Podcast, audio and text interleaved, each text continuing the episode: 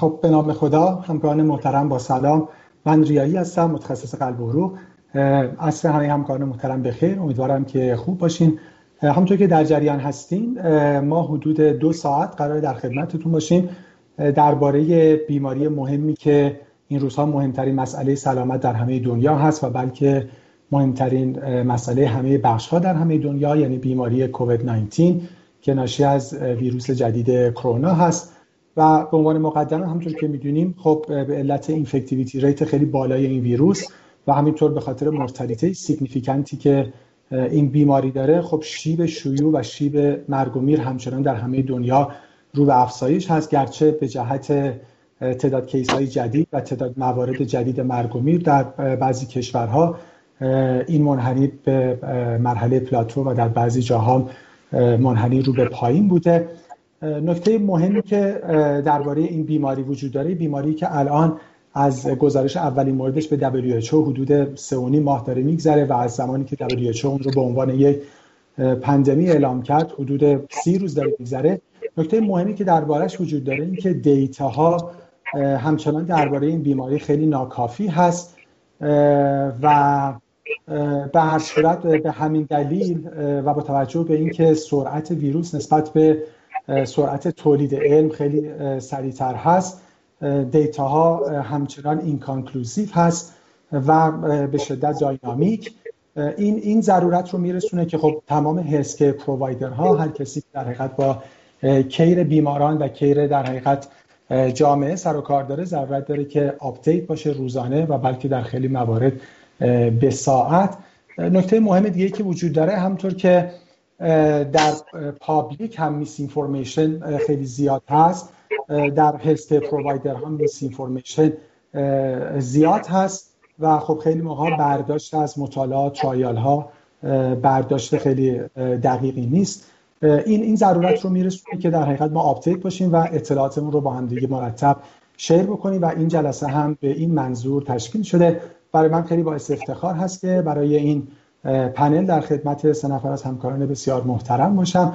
خانم دکتر طالبی طاهر متخصص بیماری عفونی و عضو هیئت علمی دانشگاه علوم پزشکی ایران. دکتر طالبی طاهر سلام عرض می‌کنم خدمتتون. عصرتون بخیر و خیلی ممنون که دعوت من رو قبول کردید سلام آقای دکتر ریایی. منم عرض سلام و ارادت دارم خدمت همکاران محترم و امیدوارم که در دو ساعتی که در پیش رو داریم بحث خیلی خوبی داشته باشیم. خیلی متشکرم خانم دکتر. و خانم دکتر تلاساس clinical pharmacist و عضو هیئت علمی دانشگاه علوم پزشکی تهران. دکتر تلاساس سلام. از شما هم بخیر و خیلی ممنون که دعوت من رو قبول کردید. سلام آقای دکتر. سلام خدمت همه همکاران. ان که بحث خیلی خوبی داشته باشیم. باعث افتخار برای من که در خدمتتون هستم. خیلی متشکرم. و جناب دکتر ملک فوق تخصص بیماری قدرت و متابولیسم و عضو هیئت علمی دانشگاه علوم پزشکی ایران. آقای دکتر ملک سلام. از شما هم بخیر و خیلی ممنون که این دعوت رو قبول کردید. منم عرض سلام خدمت دوستان همکاران و همینطور دوستانی که از دور برنامه رو پیگیری می‌کنن. عرض سلام دارم. انشالله که عصر پنجشنبه خوبی داشته باشن و بتونیم این چند وقتی چند دقیقه و چند ساعتی رو که با هم هستیم مفید واقع بشیم. خیلی متشکرم.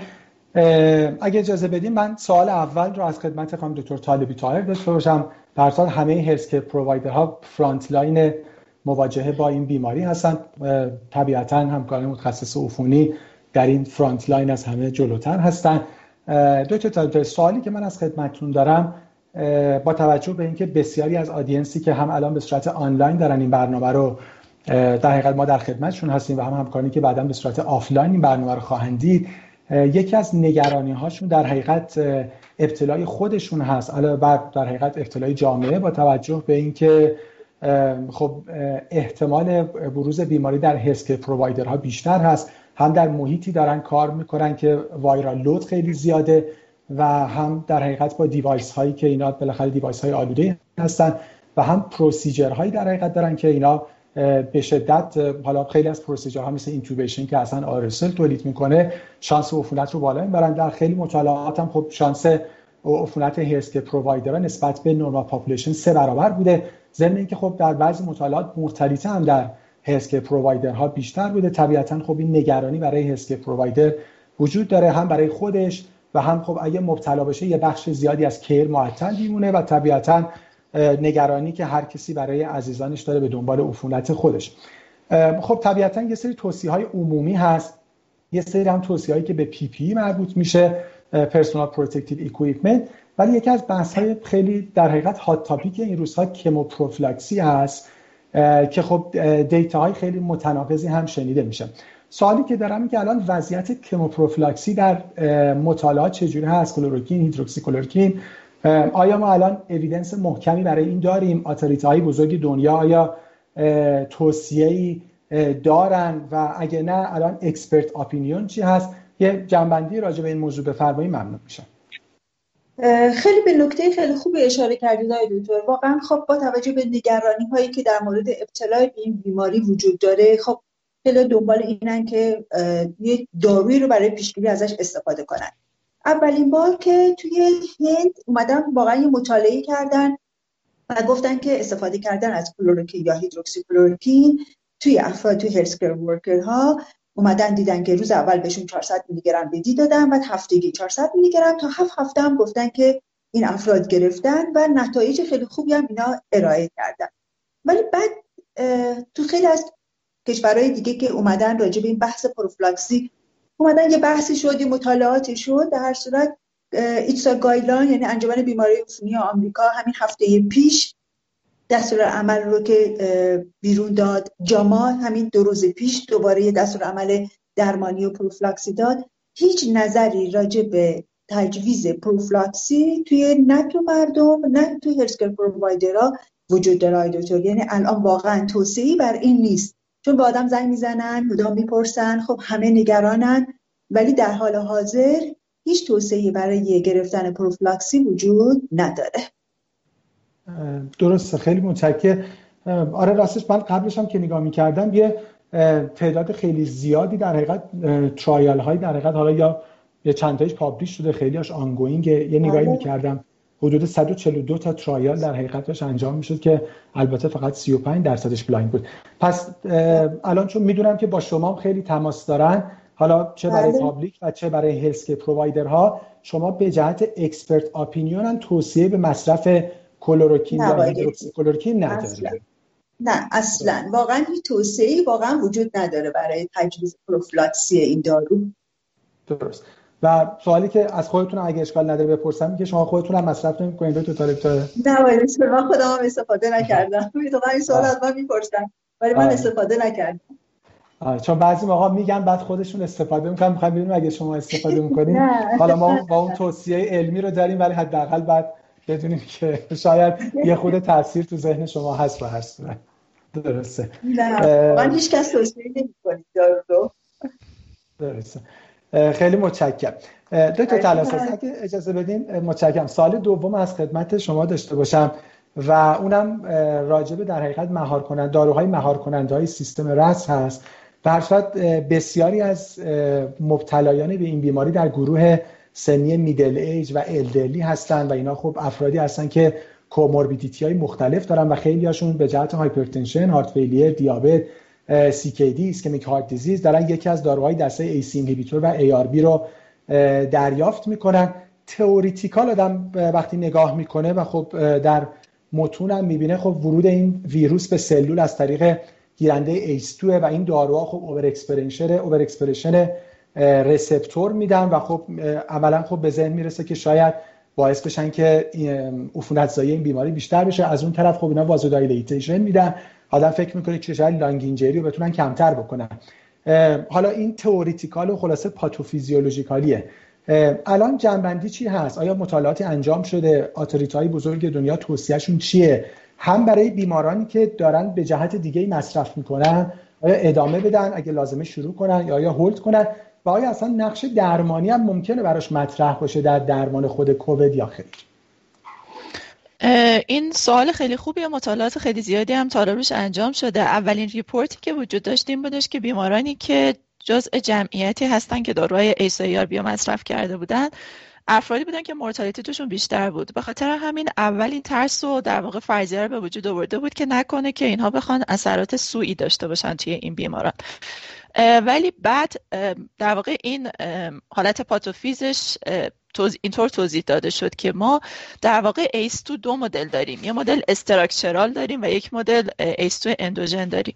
اینی که میگیم که ورود در واقع ویروس به واسطه ACE2 صورت می‌گیره مربوط به اون نوع structural ی که در واقع ویروس میاد بهش متصل میشه و بعد می‌تونه وارد سلول بشه و اون پروسه عفونت ایجاد بکنه. در حالی که اون ACE2 یی که ارزش بیشتری داره اونه که به صورت اندوژن و اتفاقا اثرات مفید برامون داره. یعنی که اون ACE2 میاد آنژیوتانسین دو رو که به حال اثرات مخرب قلبی و عروقی داره تجزیه می‌کنه و اونو تبدیل می‌کنه به آنژیوتانسین یک تا هفت که اثرات مثبت داره و ضد حالا فیبروز ریه و حتی توی بیماران ARDS هم دیدن که اثرات مفید داشته. و به خاطر همین به نظر می‌رسه که درسته که تجویز ARB ممکنه باعث شده باشه که در واقع ویروس مقدار بیشتری وارد سلول بشه. ولی از اون طرف به مقدار بیشتری میان ACE2 اندوژن افزایش میدن. به خاطر همین شاید حتی اثرات مفیدم براشون بشه متصور بود. در حال حاضرم دو تا clinical trial داره انجام میشه بر روی لوزارتان. با همین فرضیه که بیان لوزارتان رو بدن به خاطر اینکه دیدن که در مدل های حیوانی موقعی که ARB دادن باعث شده که ACE2 توی cardiomyocyte ا غلظتش حدود دو تا چهار برابر افزایش پیدا بکنه و شاید بتونه اثرات مفیدی توی این جمعیت داشته باشه. در نهایت ولی در حالی که با ACE inhibitor ها همچین اثر مفیدی دیده نشده یعنی که ACE inhibitor ها باعث نشدن که ACE2 توی cardiomyocyte ا افزایش پیدا کنه و بخوان اثرات مفیدی داشته باشه. اگه بخوایم یه جمع‌بندی براش داشته باشیم تمام guideline هایی که در حال حاضر publish شده ACC AHA ESC guideline های مربوط به انگلیس کانادا و همینطور ماره در واقع انجمن نارسایی قلبی همشون میگن که با توجه به اینکه اثرات ACE و ARB اثرات مثبت cardiovascular شون یه چیزی که اثبات شده است. و همین دلیل توی این جمعیت ما توصیه می‌کنیم که بیماران این داروها رو ادامه بدن و در واقع نیازی به قطعشون یا change کردنشون وجود نداره. در مورد اینکه حالا بیایم به بیماری که با کووید 19 بستری شده و اینکه indication دیگه برای ARB نداره یعنی دیابت CKD یا هر نوع مشکل cardiovascular دیگه که بخواد از ARB سود ببره نداشته باشم دو تا clinical trial ongoing در حال حاضر وجود داره. بر روی لوزارتان با همین تئوری در واقع پاتوفیزیولوژی که گفتم خدمتتون که شاید حالا اثرات مثبتی بتونه توی این جمعیت داشته باشه. درست. خیلی متشکرم. یعنی به عنوان یه جنبندی اگه اجازه بدین پس فعلا اثر هارمفولی براش اثبات نشده و با توجه به اینکه اینا داروهای مهمی هستن در بیمارانی که در حقیقت ایندیکیشن کاردیوواسکولار دارن ادامه پیدا کنن قطعا و اگه بیمار ایندیکیشن شروع هم داره که شروع بشه. اما به جهت اینکه اثر مثبتی برای خود در حقیقت درمان کووید داشته باشن هم فعلا data یی نداریم و جایگاه یعنی به عنوان یه option درمانی براش محسوب نمیشه. درسته؟ بله دو تا clinical trial ongoing در مورد لوزارتان فعلا وجود داره تا نتایجش در بیاد ببینیم چطور میشه. درسته. خیلی متشکرم. دکتر تلاساز آقای دکتر ملک سوال بعدی رو من در خدمت شما باشم اگه اجازه بدین. خب بیماران دیابت یکی از گروه هایی هستن که در حقیقت نسبت بهشون نگرانی خیلی وجود داره در این پاندمی و خب طبق آمار مثل همیشه دیابت در حقیقت equivalent cardiovascular disease و پا به پای cardiovascular disease یه در حقیقت risk factor مهم در این بیماری هست. من سوالی که خدمتتون دارم این که آیا این risk factor بودن فقط برای بروز complication ها و mortality هست یا ابتلای به خود کووید 19 هم در حقیقت در بیماران دیابتی بیشتر هست؟ یعنی آیا دیابت برای بروز هم آیا یک risk factor هست یا نه؟ و پاسخ این سوال حالا هرچه که باشه اون چیزی که خب قطعا می‌دونیم این که برای complication hospitalization و mortality risk factor بسیار major هست. سوالی که خب خیلی پیش میاد این که افراد مبتلا به دیابت آیا علاوه بر توصیه های عمومی که برای public میشه بهشون توصیه های دیگه هم health care ها می‌تونن بکنن؟ افرادی که با بیماران مبتلا به دیابت سر کار دارن که در حقیقت شانس ابتلاشون کم بشه و اگه مبتلا شدن که خب می‌دونیم بسیاری از افراد مبتلا میشن و symptom free هستن. اصلا خودشون متوجه نمیشن یا mild symptom دارن. اینها در حقیقت علائمشون شدید نشه و دچار complication نشن. آیا توصیه بیش از توصیه های عمومی وجود داره یا خیر؟ خدمت شما عرض کنم در مورد قسمت اول که آیا ریسک به کووید 19 تو بیماران دیابتی بیشتر است یا نه؟ خب اویدنس ها متناقض بوده. بعضی اویدنس ها می‌گفته بیشتره بعضی اویدنس ها که تو ایتالیا آمده حتی نشون می‌داده یه ذره کمتره. شاید به خاطر اینکه این مریضا بیشتر اینفرم شده بودن و اون بحث رعایت ها رو بیشتر می‌کردن. ولی نهایتا اگر جمع‌بندی داشته باشیم الان شواهدی نداریم که ریسک در این بیماران ریسک بروز بیشتر باشه. چه WHO چه American Diabetes Association ریسک رو در این مریض ها بیشتر نمی‌دونه. ولی همونجور که فرمودید به عنوان یک comorbidity در صورت بروز بیماری در اینها complication پروگنوز بدتر complication ها بیشتره و mortality بیشتره به خصوص اینکه این بیماران علاوه بر خود دیابت بسیاریشون یعنی می‌دونیم که یک سومشون cardiovascular disease همزمان دارن حول و حوش نیمی از این بیماران حداقل hypertension دارن این سندروم متابولیک مواجهیم که هر کدومشون دوباره ریسک رو بیشتر می‌کنن در مریض های دیابتی علاوه بر خود دیابت. در نتیجه اگر جمع‌بندی داشته باشیم در مجموع فعلا شواهد ما برای اینکه ریسک رو در این بیماران بیشتر کنه ریسک ابتلا رو بیشتر نیست. به نظر میاد نزدیک general population باشه ولی ریسک complication عوارض و mortality در این بیماران بیشتر هست. در مورد اون قسمت دوم سوالتون که آیا توصیه بیشتری می‌کنیم؟ قاعدتا توصیه های عمومی که به general population میشه در اینها باید به وجه احسن و با دقت بیشتری توصیه بشه. یعنی مریض ها به خاطر این درسته که ریسکش مثل بقیه است ولی اگر مبتلا بشن دیگه پروگنوزش مثل بقیه نیست. در باید خیلی بیشتر دقت کنن social distancing و حالا چیزای دیگه که حتما خانم دکتر بیشتر ما رو راهنمایی می‌کنن. ولی چیزی که علاوه بر اون چیزایی که به طور جنرال توصیه می‌کنیم مهمترین نکته ای که ممکن است آتکام رو تغییر بده کنترل قنده. یعنی ما خیلی به طور اکید تاکید می‌کنیم بیشترین چیزی که شواهد وجود داره هرچی قندشون رو بهتر کنترل کنن یا در شرایط کنترل قند باشن اگر مبتلا بشن ریسک ابتلا کمتره نسبت به مریض هایی که آن کنترل هستن و مبتلا میشن. یعنی توصیه بیشتر در این بیماران کنترل خیلی دقیق قندشون تو این ایام درسته. آقای خیلی ممنون. من همینجا دو تا سوال دیگه هم از خدمت شما بپرسم و بعد البته در دو سوال دیگه بعدا وارد management این بیماران هم میشیم چه در outpatient چه در inpatient دو تا سوالی که الان از خدمتتون دارم. یکیش این که به جهت توصیه خب فرمودین که در حقیقت کنترل قندشون هرچه بهتر باشه شانس بروز عوارض در حقیقت کمتر هست. آیا توصیه به این که چک بی اس اینتروال هاش کوتاهتر بشه در منزل هم؟ الان شما به بیماران دارین و به همکارا توصیه می‌کنین که اینو به بیماران مبتلا به دیابت توصیه بکنن؟ خدمت شما عرض کنم که در مورد این خب قاعدتا بیماران ما به دو دسته تقسیم میشه. ما الان در فضایی هستیم که بیماران ما کووید ندارن استیبلن و فقط برای این مراقبت که قندشون رو کنترل کنن که تو ریسک قرار نگیرن. قاعدتا اینا دو دسته هستن. بیمارانی هستن که درمان های خوراکی هستن. در مورد درمان های خوراکی کنترل قند روزی یک تا دو بار در روز در short term outcome رو بهتر می‌کنه.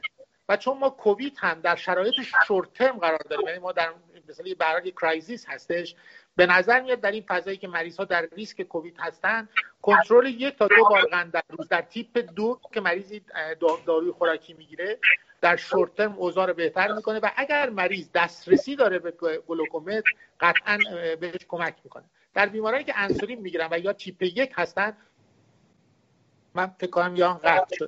عذرخواهی می‌کنم. در در بیماران که صدای منو داری؟ دکتر ملک من حداقل قسمت آخر توضیحات شما رو نشنیدم. اگه یه بار دیگه بفرمایید راجع بحث اینتروال ها ممنون بیمارانی که در روی درمان های خوراکی هستن. برای اینکه ما در شرایطی که کنترل قند گفتیم ممکن آتکام ها رو تغییر بده توصیه می‌کنیم اگر مریض امکانش رو داره و دسترسی به گلوکومت و اندازه‌گیری در خونه داره یک تا دو بار در روز قند رو چک کنه در شورت ترم آتکام قند رو بهتر می‌کنه. و در مورد بیمارانی که انسولین دریافت می‌کنن به خصوص بیماران تیپ یک به اصطلاح multiple checking توصیه میشه که شاید روز هر چهار ساعت بهتر باشه که قندشون چک بشه و مطمئن باشیم که قنداشون stable هست و نوسان نداره درست. آقای دکتر ملک من سوال دیگه که از خدمت شما دارم تو همین بحث در حقیقت کاهش ریسک در بیماران دیابتی یعنی که در صورت ابتلا ریسک complication ها کمتر بشه به جهت telemedicine چه توصیه برای افرادی که با بیماری مبتلا به دیابت در حقیقت کار دارن و practice می‌کنن داریم خب طبیعتا می‌بینیم این بحث physical distancing و social distancing یه بخشش به خود health provider برمیگرده تا جایی که می‌تونن در حقیقت بتونن مراجعات elective رو کم بکنن postpone کنن تا جایی که میشه مراجعات رو در حقیقت بتونن به صورت telemedicine انجام بدن. الان شما چه توصیه برای همکارانی که در حقیقت practice بیماران دیابت رو دارن دارین؟ چه بیمارانی رو در حقیقت میشه فعلا face to face در حقیقت ویزیت نکرد و در حقیقت از راه دور و به صورت manage کرد. خدمت شما همونطور که فرمودید به هر حال routine care توصیه میشه که بیمار به اصطلاح self management داشته باشه و قاعدتا routine care اش مثلا فرض کنید سال یه بار می‌رفته معاینه چشم مشکلی هم نداره الان می‌تونه postpone کنه یا مشاوره های تغذیهش رو و یا حتی ویزیت های روتینش رو و اگر مریض ما قندهای uncontrolled داشت به خصوص قندهای بالای 250 یا علائم hyperglycemia داشت مثل پلی‌اوری پلی‌دیپسی شدید پیدا کرد یا کاهش وزن غیر قابل توجیه یا new case دیابت هست به خصوص تیپ یک یا زخم پای قابل توجهی داره اینا بیمارانی هستند که شاید لازم باشه حتما face to face معاینه بشن و مشاوره بگیرن. ولی در اکثریت موارد فعلا بیماران بهتره که مثلا self management داشته باشن قند رو تو خونه کنترل کنن و اگر stable هستن به اصطلاح مراجعه نداشته باشن. و حتی اگر بیمار برای نیازهای روزمرهش مرد این مریض این لازم انسولینش نوشته شه. برای خیلی از مریض چون تو سیستم ما ما پزشک family physician به اون صورت در همه جا نداریم شاید الزاما لازم نباشه که به پزشک خودش که مثلا تو یه شهر دیگه یا در یه جای دورتر قرار داره به یه نزدیکترین مرکزی که دسترسی داره اون امکانات رو خدمات رو بگیره تا رفت آمدها کمتر بشه و بحث social distancing بیشتر رعایت بشه. در در routine care توصیه ما اینه که تا جایی میشه مراجعه وجود نباشه. و اگر هم نیاز هست برای مثل در سیستم ما دارو دریافت کنه انسولین مثلا نصف بشه از نزدیکترین جا دریافت کنه خدمات درسته. خیلی متشکرم آقای دکتر ملک از توضیحاتتون. دکتر طالب من سوال بعدی رو از خدمت شما داشته باشم راجع به بحث مهم درمان. بالاخره روزهای اولی که این اپیدمی و بعد در حقیقت اعلام پندمی شروع شد درباره بحث management کلیدی ترین جمله‌ای که وجود داشت بود که کووید 19 درمان نداره. و خب این message خیلی منتقل می‌شد الان خب می‌دونیم که حالا در همه جای دنیا از جمله در کشور ما پروتکل های مختلف درمانی وجود داره. داروهای مختلفی از گروه های مختلف با قیمت های مختلف با دسترسی های مختلف داره مصرف میشه. سوال اولی که از خدمتتون دارم که آیا این جمله همچنان به قوت خودش باقیه که کووید 19 درمان نداره؟ و بعد اینو که فرمودین یه ریویوی بکنین که این در حقیقت داروهای مختلفی که الان داره مصرف میشه یعنی آنتی وایرال ها ها دسته های دیگه داروی الان بحث در حقیقت پلاسما تراپی convalescent therapy این الان جایگاهشون چیه؟ یه بالاخره حالا خیلی با detail نمی‌خوایم ولی یه مرور تیتروار ی در حقیقت داشته باشیم و ببینیم که اینا جایگاهشون چیه چقدر موثر بودن ضمن اینکه حالا اون جمله اولا می‌فرمایین و در خدمتتون هست خیلی ممنون. با من, من متاسفانه باید همین رو بگم که هنوزم که هنوزه میگن که ما درمان مناسبی برای این بیماری نداریم.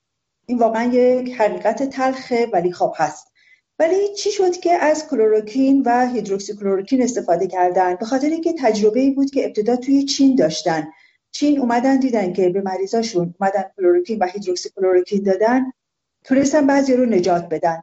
متاسفانه فقط نشد که اینا رو به صورت یه دونه رندوماس ترایال در بیارن. تمام مطالعاتشون مطالعات ابزرویشنال بود. می‌گفتن خب ما به این تعداد مریض این درمان رو دادیم اینا بهتر شدن. بعد از اون اومدن گفتن خب ما بیایم از یه سری داروهایی رو که تو زمانی که اچوان انوان اومد به صورتی اپیدمی در اومد ازش استفاده کردن. اومدن بحث که خب ما یه سری از این داروها استفاده کنیم. اومدن گفتن از اربیدول استفاده کنیم یا فاوی پراویر استفاده کنیم که بازم های دو متاسفانه اینا هیچ گویم صورت آرسیتین نبودن. فاوی پراویر و اربیدول داروهایی هستن که برای آنفلانزا استفاده میشن و داروهایی هستن مثل اربیدول که توی چین و تو روسیه برای اچوان انوان استفاده میشه. ما این داروها رو همین الان توی ایران داریم ولی فقط در قالب طرح تحقیقاتی به مریضا میدیم. چون همطور که واقعا دستوری که وزارت بهداشت اومد هیچ دارویی رو هیچ پزشکی اجازه نداره بدون اینکه در قالب طرح تحقیقاتی بشه به مریضای مبتلا به کووید 19 داده بشه. که پیشنهاد خیلی خوبی هم واقعا هست که از اون هرج مرجی که ما بین درمان بیمار به وجود پیشگیری می‌کنه. یه بحث دیگه درمان های آنتی رتروویرال بود.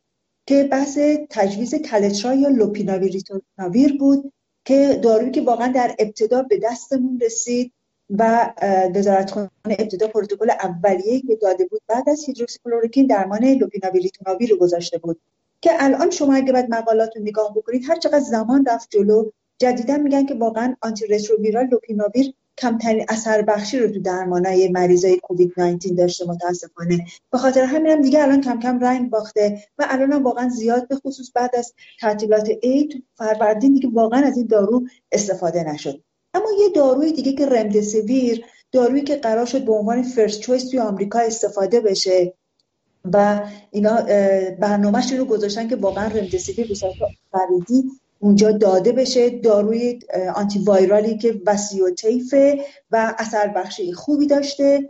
خیلی randomized clinical trial ها تو دنیا در تو 200 کشور میگن که واقعا اینا الان نزدیک بیش از خیلی تعداد خیلی زیادی مقاله الان در حال انجام هست. clinical trial که با رمدسیویر دارن انجام میدن. از جمله clinical trial ی که تو ایران داره انجام میشه توی رمدسیویر. خیلی نتایج خیلی خوبی گرفتن ولی همه نتایجشون صورت ابزرویشنال بوده. واقعا هیچ کدومشون صورت آرسیتی نبوده. اما بحث کورتون همطور که می‌دونیم توی آنفلانزا به خصوص اچوان اموان اصلا تجویز کورتون ممنوعه. یعنی واقعا می نویسن ندید یعنی واقعا به صورت خیلی جدی تو اومدن واقعا مورتالتی اچوان اموان بیشتر می‌کنه. اما در مورد کووید اومدن گفتن خب ما تو هفته اول اون فاز حاد بیماری که واقعا میگن همین الانش هم تو همین هفته مقالاتی که که چاپ شده واقعا میگن از کورتون حتی امکان اصلا که میگن اصلا استفاده نکنید. تنها جایی که دست آدم رو باز گذاشته تو مطالعات چینی هم داریم می‌بینیم افرادی بودن که وارد فاز ARDS شدن دیگه چاره ای نداشتن به هیچ درمانی پاسخ ندادن. تو اون مرحله هنوزم نه اینکه به صورت کانفرم شده باشه ولی اومدن دیدن تونستن بعضی از این مریضا رو با تجویز متیل پردیزولون به خصوص توی چین اومدن از متیل پردیزولون استفاده کردن و به مدت سه تا پنج روز هم فقط از متیل پردیزولون استفاده کردن با دوز کمتر از یک میلی گرم پر کیجی و خودشون در واقع اینجور نتیجه گرفتن که بیماراشون جواب داده ولی واقعا توی آرسیتی نبوده. یه بحث دیگه بحث دادن پلاسما کنوالسنت پلاسماست که شما گفتی. واقعا خب از نظر تئوری خب درسته. واقعا اون زمان زمانی بود که خب همیشه یعنی میگن که شما اگه بتونید از بیمارانی که از یک بیماری بهبود پیدا کردن چون آنتیبادی بر علیه این ویروس ساخته میشه خب طبیعتا شما اگه پلاسما این افراد بهبود یافته رو بردارید و به دیگری تزریق بکنید مسلما می‌تونید کمکش بکنید. واقعا کنوالسنت پلاسما دکتر الان داره یه ذره جایگاهش داره بهتر میشه انجام میدن. توی کشور ما هم انجام شده بیمارستان بقیت الله انجام داده. خیلی الان میگن که بهبود پیدا کردن حتی خوش مثل داوطلبانه میگن میگن اگه واقعا فکر می‌کنید کمک بتون می‌کنه خب میایم می‌خوان حاضرن که خوب بدن. ولی فقط یه مشکلی که هست شما اگه بخواید اون مونوکلونال آنتیبادی بر علیه ویروس رو اگه بخواید پیدا بکنید میگن زمان بره. بیش از یک سال طول خواهد کشید تا شرکت های داروسازی که بخوان این پلاسمای مونوکلونال رو بخوان جدا بکنن. ولی اگه شما بخواید از پولیکلونال آنتیبادی ها استفاده کنید میگن کار راحتی خواهد بود شاید زمان بر نباشه. شما فقط کافیه که یه نفر خون میده. بدونید که بیمار فقط اچ مثبت نیست هپاتیت بی و سی نداره سیفلیسش منفیه. خیلی راحت کار تکنیک سختی هم نیست و می‌تونید شما آنتیبادی پولوکلونالش جدا بشه و به یه فرد دیگه ای تزریق بشه. یه روش دیگه درمانی هم تجویز ایمونوگلوبولین در واقع IVIG هست. IVIG هم واقعا بحثش خیلی کنتروورشیاله ولی الان در واقع توی طرح تحقیقاتی رفته ولی خودمون واقعا مطالعات ابزرویشنال نه که مثلا میگم صورت RCT توی مریضای ما انجام شده ما تقریبا نزدیک 900 نزدیک هزار تا مریض از اول اسفند تا الان اومدن و رفتن. IVIG رو تو اون مریضایی که در نهایت واقعا رفتن تو فاز ARDS ما دیگه چاره ای نداشتیم. بهشون که IVIG دادیم واقعا نتایج خیلی خوبی از IVIG گرفتیم.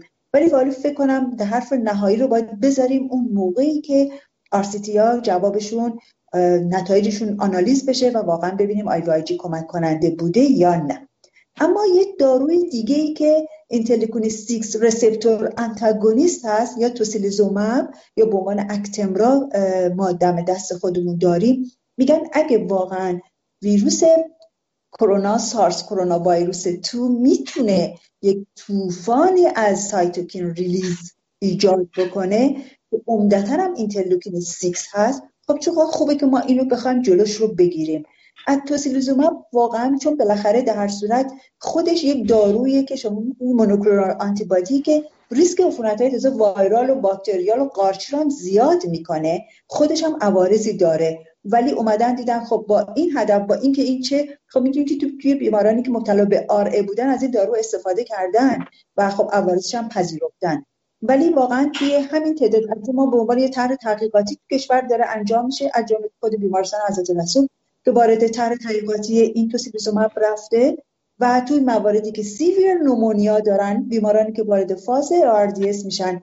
بعد از اینکه سرمشون رو از نظر اینترلوکین 6 چک کردیم بیش از سه برابر نرمال باشه اینا کاندید میشن برای دریافت توسیلیزوماب که ما به تعداد مریضه ای رو که دادیم فکر کنم نزدیک الان ده دوازده تا مریض شد در یک نفرشون نتیجه نگرفتیم. ولی واقعا در بقیه مریضامون نتیجه خوبی خیلی خوبی از این توسیلیزوماب گرفتیم. من فکر می‌کنم چون وقت اگه دوباره شد می‌تونیم برگردیم رو داروها ولی رو داروهایی که الان دم دسترسمون هست من یه کوچولو خدمت شما گفتم. خیلی متشکرم هم تو طالب تاور از مروری کاملی که فرمودی من یه بار اون جمله اول پس بپرسم یعنی اون جمله به قوت خودش همچنان باقی هست دیگه که کووید 19 بله. درمان نداره؟ واقعا نداره آقای دکتر. بله متاسفانه. بله متاسفانه. و خیلی کوتاه فقط یه بار دیگه هم بفرمایید حالا در بین فرمایشاتتون فرمودین. الان پروتکل های ما در ایران از بین این داروها حالا اون بخشایی که در حقیقت به خاطر trial ها در بعضی بیمارستان داره کارهای انجام میشه من کاری ندارم ولی اونی که پروتکل کشوری هست ما در حقیقت کدوم داروها رو استفاده می‌کنیم؟ حالا توی پروتکلی که توی وزارت خونه داریم آقای دکتر قدم اول ما first choice ما همون هیدروکسی کلوروکین و کلوروکینه یعنی ما الان بیمارانی که نیاز به بستری شدن تو بیمارستان دارن براشون کلوروکین و یا هیدروکسی کلوروکین با عمدتا هیدروکسی کلوروکین شروع می‌کنیم. توی قدم دوم که اگه گفت واقعا میگن داروی دم دست یعنی اگه نتونستیم با هیدروکسیکلوروکین نتیجه بگیریم از داروی آنتی رتروویرال کلترای همین لوپیناویر ریتوناویر استفاده می‌کنیم. می‌کردیم. الان جایگزین این protease inhibitor که داروی آنتی رتروویرال هست الان آتازاناویر جاشو گرفته آقای دکتر. فقط من اینو بگم بچه تو شهرستان همکارای من تو شهرستان خب داروی آتازاناویر رو در, در اختیار ندارن. لوپیناویر بیشتر در اختیارشون هست. ولی تقریبا نزدیک دو سه هفته است که از این پروت یعنی لوپیناویر الان رفت تو قدم سوم قرار گرفته. الان first شد شده هیدروکسیکلوروکین دوم شده آتازاناویر سوم شده همون کلترا یا لوپیناویر باقی مونده آقای دکتر. درسته. و ما در پروتکل کشوریمون رمدسیویر رو فعلا استفاده نمی کنیم نه نه نه رمدسیویر الان فقط داره تو کار تحقیقاتی تمام جاها فقط تو کار تحقیقاتی داره استفاده میشه. درسته. بله حالا در تکمیل فرمایشتون یعنی یه نکته ای که الان وجود داره و حتما همکارا در حقیقت خب update هستن و literature رو می‌بینن اینکه واقعیتش همونجوری که شما فرمودین عمده این داروها هم در حقیقت با یه evidence های بسیار بسیار ضعیف در حقیقت بله. داره ازشون استفاده میشه. شاید رمدسیویر که دیگه مثلا خیلی مهم بود و در مهمترین مجله پزشکی در حقیقت در New England Journal of Medicine trial ش منتشر شد. عملا خب trial ی در کار نبود و یه observational study با یه short term با یه تعداد خیلی کم یعنی با زیر 60 نفر اگه اشتباه نکنم 56 نفر و با یه missing data ی خیلی ضعیف. یعنی یه اتفاقی که الان یعنی بالاخره واقعیتش اینه که این ویروس جدید کرونا بخش‌های مختلف رو در دنیا خلاصه دچار paralysis کرده. یه بخش هم که دچار paralysis کرده به نظر میاد خود science هستن. یعنی الان نوع مطالعاتی که داره در مجلات مهم دنیا منتشر میشه مطالعاتی که شاید ما اگه در این شرایط نبودیم هیچ وقت هیچ شانسی برای اینکه در حقیقت publish بشن نداشتن. بله. خیلی خیلی متشکرم دکتر طالبی تاهر و خانم دکتر تلاساس. اگه موافقین وارد بحث polypharmacy و interaction داروها بشیم. خب خانم دکتر طالب تاهر یه لیست خیلی بلند بالایی از داروها فرمودن که داره تو دنیا استفاده میشه. حالا ما چندشو در پروتکل های کشوری داریم. همینجور که فرمودن در بیمارستان های بزرگ بقیهش هم بالاخره در مطالعات داره استفاده میشه. این بیماران بیماران بسیارشون بیماران middle age و elderly هستن. با داروهای زیاد دیگه ای که دارن مصرف می‌کنن خیلی موقع ها بیمار در سیر در حقیقت بستریش دچار complication هایی میشه. از جمله complication های cardiovascular و نیاز دارن که داروهای مختلفی رو مصرف بکنن و بحث interaction داروها بسیار مهم هست. اگر لطف کنین یه review ی بفرمایید طبیعتا حالا شما بگین ما که همش رو نمی‌تونیم حفظ بکنیم ولی بعدا میریم نگاه می‌کنیم هر جا که لازم شد. یه review کلی بفرمایید و حالا اون قسمتایش که مهمتر هست و برامون highlight بفرمایید ممنون میشم. از برای تداخلاتش اگه اجازه بدید که بیشتر روی همین داروهای cardiovascular صحبت بکنیم. اولین دارویی که حالا بیشترین تاکید خانم دکتر روش بود رمدسیویر بود.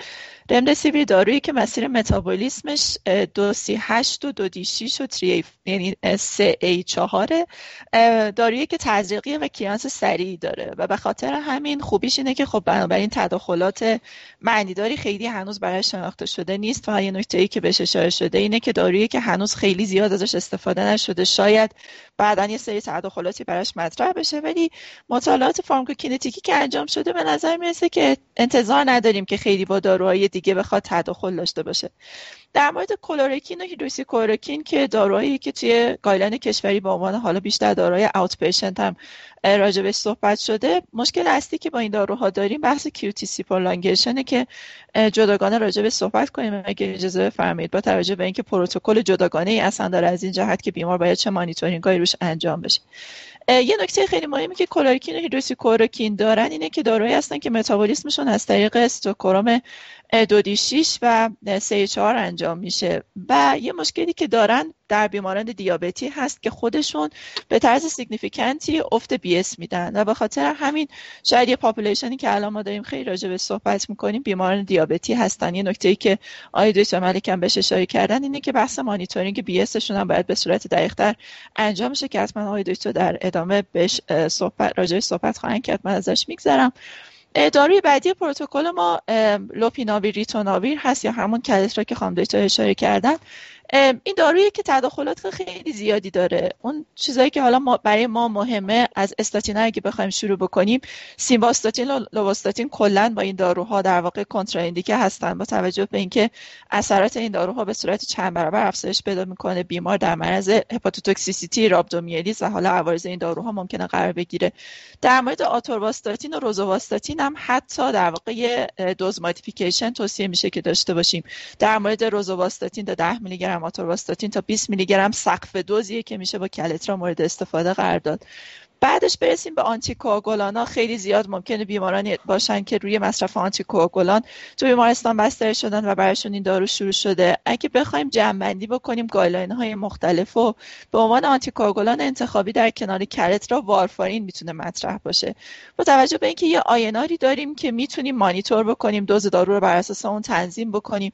در مورد ریواروکسابان و آپیکسابان به صورت قطع میگن که بهتره که از این دارو استفاده نشه. در مورد آپیکسابان بعضی جاها کاهش دوز 50 درصدی دارو پیشنهاد شده ولی در نهایت میگن بهتر استفاده نکنیم. دابیگاتران هم گایلان احرام میگه که بهتر توصیه نشه با توجه به ریسک خونریزی خیلی بالایی که داره. ولی خب بعضی از گایلان بعضی از بیمارستان ممکنه همکاران ببینن که با عنوان به دابیگاتران به عنوان یه آنتیکواگولانی اشاره شده که اگر مجبوریم حالا به هر حال تحت شرایطی از DOAC استفاده کنیم شاید مثلا بشه به عنوان DOAC ی باشه که حالا یه ذره انتخاب بهتری باشه ولی در نهایت به عنوان آنتی کوآگولان انتخابی وارفارین مطرحه.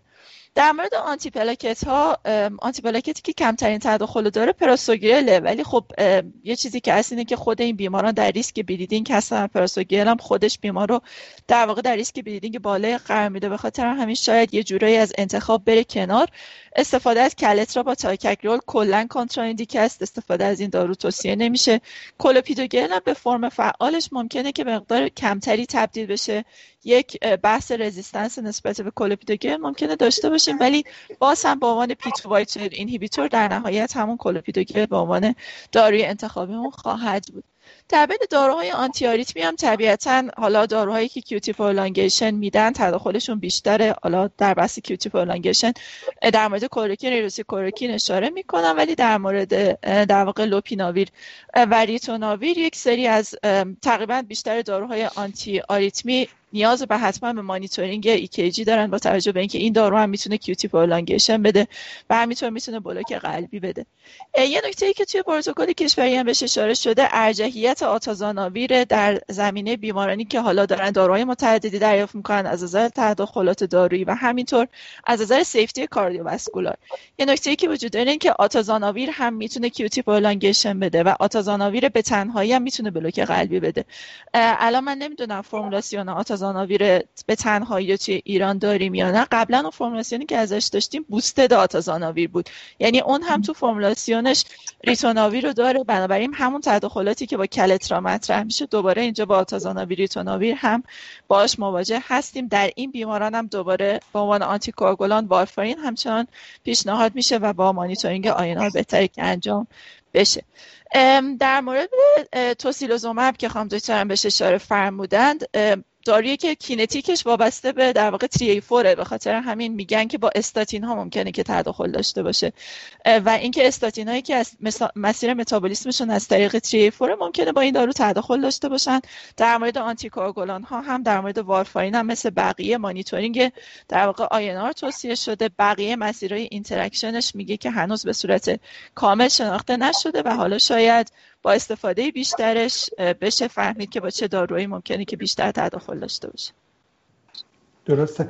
خیلی متشکرم تو تلاش. نکته دکتر طالبی طرف فکر کنم می‌خواستین بفرمایید نه من می‌خواستم راجع به آزیترومایسین بگم که در واقع توی American guideline هم گفتن اگه دارو آنتیبیوتیک می‌خواید انتخاب بکنید می‌تونید آزیترومایسین انتخاب بکنید. فقط یه مشکلی که آزیترومایسین داره با هیدروکسیکلوروکین و کلوروکین که اینا می‌تونن در واقع خطر آریتمی رو بیشتر بکنن. یعنی میگن یا باید شما ابتدا از بیمار ECG داشته باشید cardiac monitoring انجام بدید یعنی حواسمون به ترکیب آزیترومایسین و هیدروکسیکلوروکین و کلوروکین واقعا باید باشه. هرچند که خیلی ها میگن که واقعا شاید اونقدر مشکلی نیست مریضی که زمینه بیماری قلبی ندارن مشکل ایجاد نخواهد کرد. ولی در هر صورت خطر آریتمی رو همیشه با ترکیب آزیترومایسین و هیدروکسیکلوروکین که خودش اصلا یه پروتکل درمانی هست چون آزیترومایسین خودش اثرات ضد التهابی داره همیشه تو ذهنمون باشه.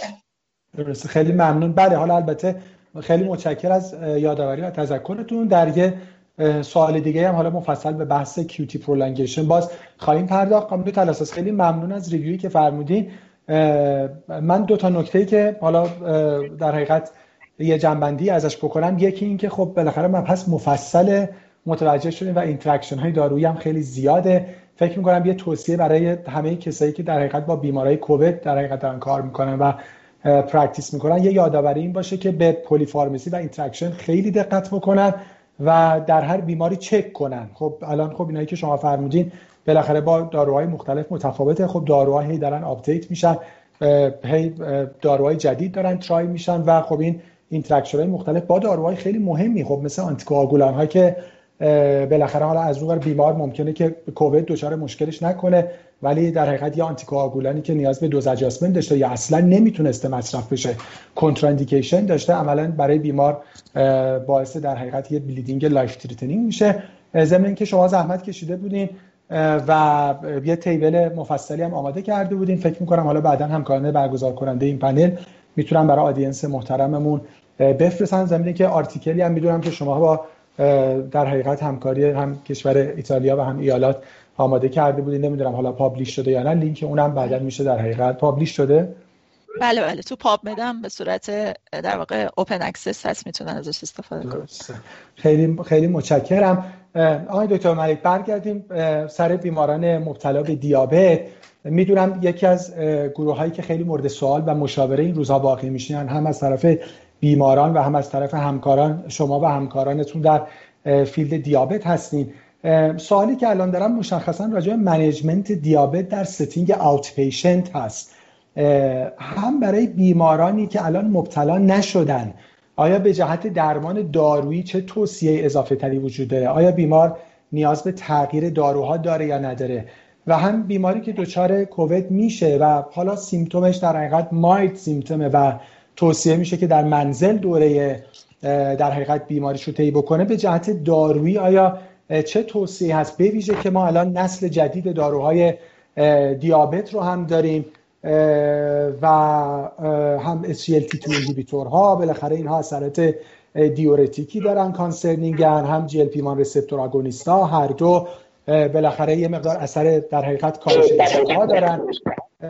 توصیه شما به جهت management بیماران در setting outpatient چی هست؟ خیلی ممنون میشم. خواهش می‌کنم خدمت شما عرض کنم که در مورد outpatient در بیمارانی که فعلا هیچ ابتلایی ندارن و استیبل هستن هیچ تغییری در پروتکل‌های درمانیشون صورت نمی‌گیره. یعنی تغییرات بر مبنای کنترل قند هست. ممکن است دوز داروها رو کم زیاد کنیم بر اساس شرایط قند عرض کردن با قندشون رو کنترل کنن. در حقیقت کلیه داروهای قند هم انسولین داروهای استاتین و ایسی ها داروهای فشار خون همه به روال سابق ادامه پیدا می‌کنه و اون فرض ما بر کنترل خیلی خوب قند فشار خون و ریس فاکتورها هست در شرایط استیبل. ولی در مریضی که دچار کووید شده الان و مبتلا هست ولی استیبله یعنی در خونه قرنطینه است حالش خوبه. فرض کنید که یه ملیزی داره یه ذره تک داره و یه و استیبل غذا خوب می‌خوره مایات خوب می‌خوره. و استیبل هست در اینجا هم توصیه ادامه درمان های دارویش هست. قاعدتا درماناشون رو دست نمی‌زنیم و همه ردای دارویشون رو می‌تونه مصرف کنه. ولی اگر مریض دچار علائم بیاشتهایی و دهیدریشن خدمت شما اصلا تهوع استفراغ و اینکه غذا یا مایات رو نتونه به اندازه کافی بخوره خب قاعدتا SGLT2 ها لازمه که مثل امپاگلوفلوزین یا دست... که تو ایران داریم یا دستهای مشابه اون بهتره که hold بشن به طور موقت.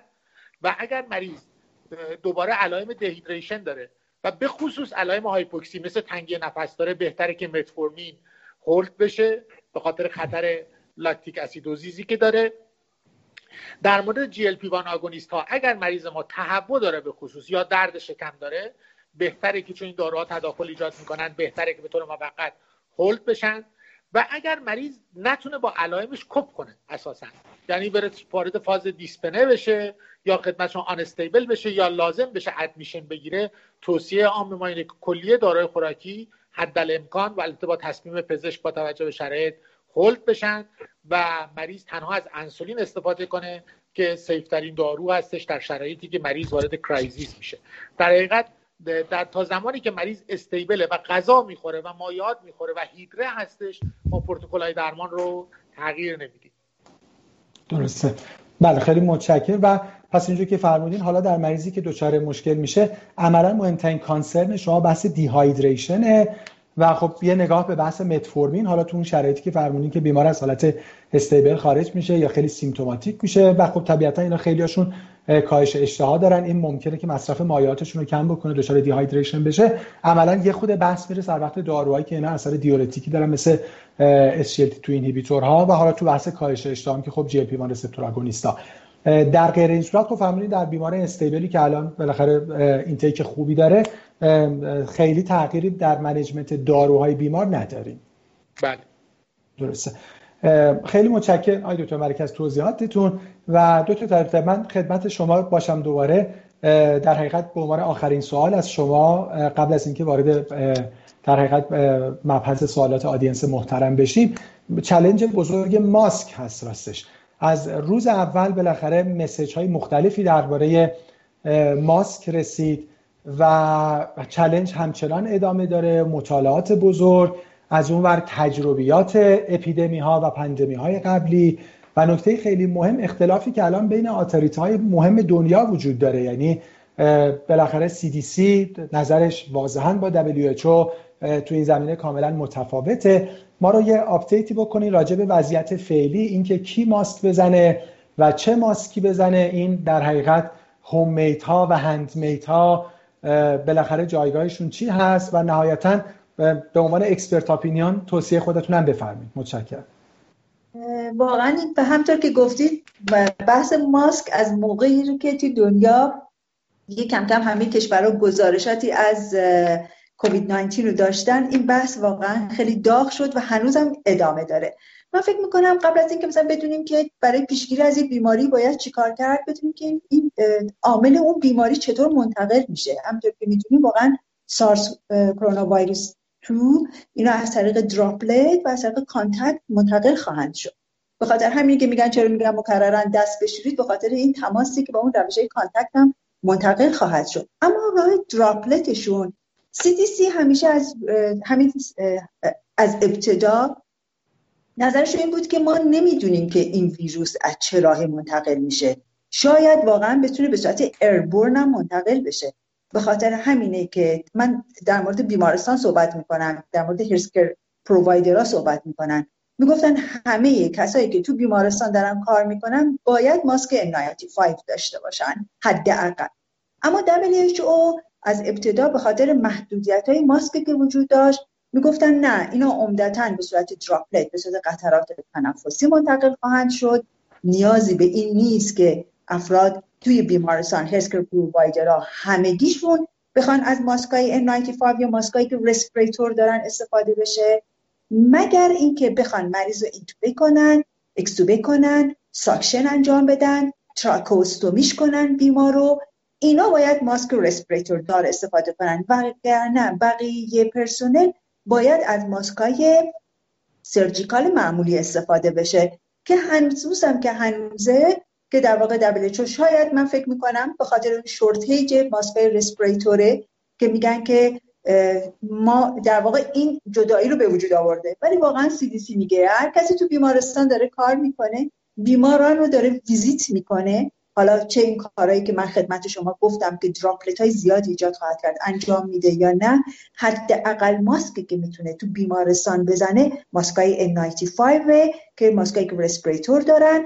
یه مدتی هم حتی توی بیمارستان ما خوشبختانه در واقع توی سطح تهران حداقل که من می‌دونم ماسکای N95 رو در اختیار پرسنل در پرستاران پزشکان تمام کسایی که دارن کار می‌کنن. به خصوص تو آی ما الان می‌بینید که در اختیار همه هست.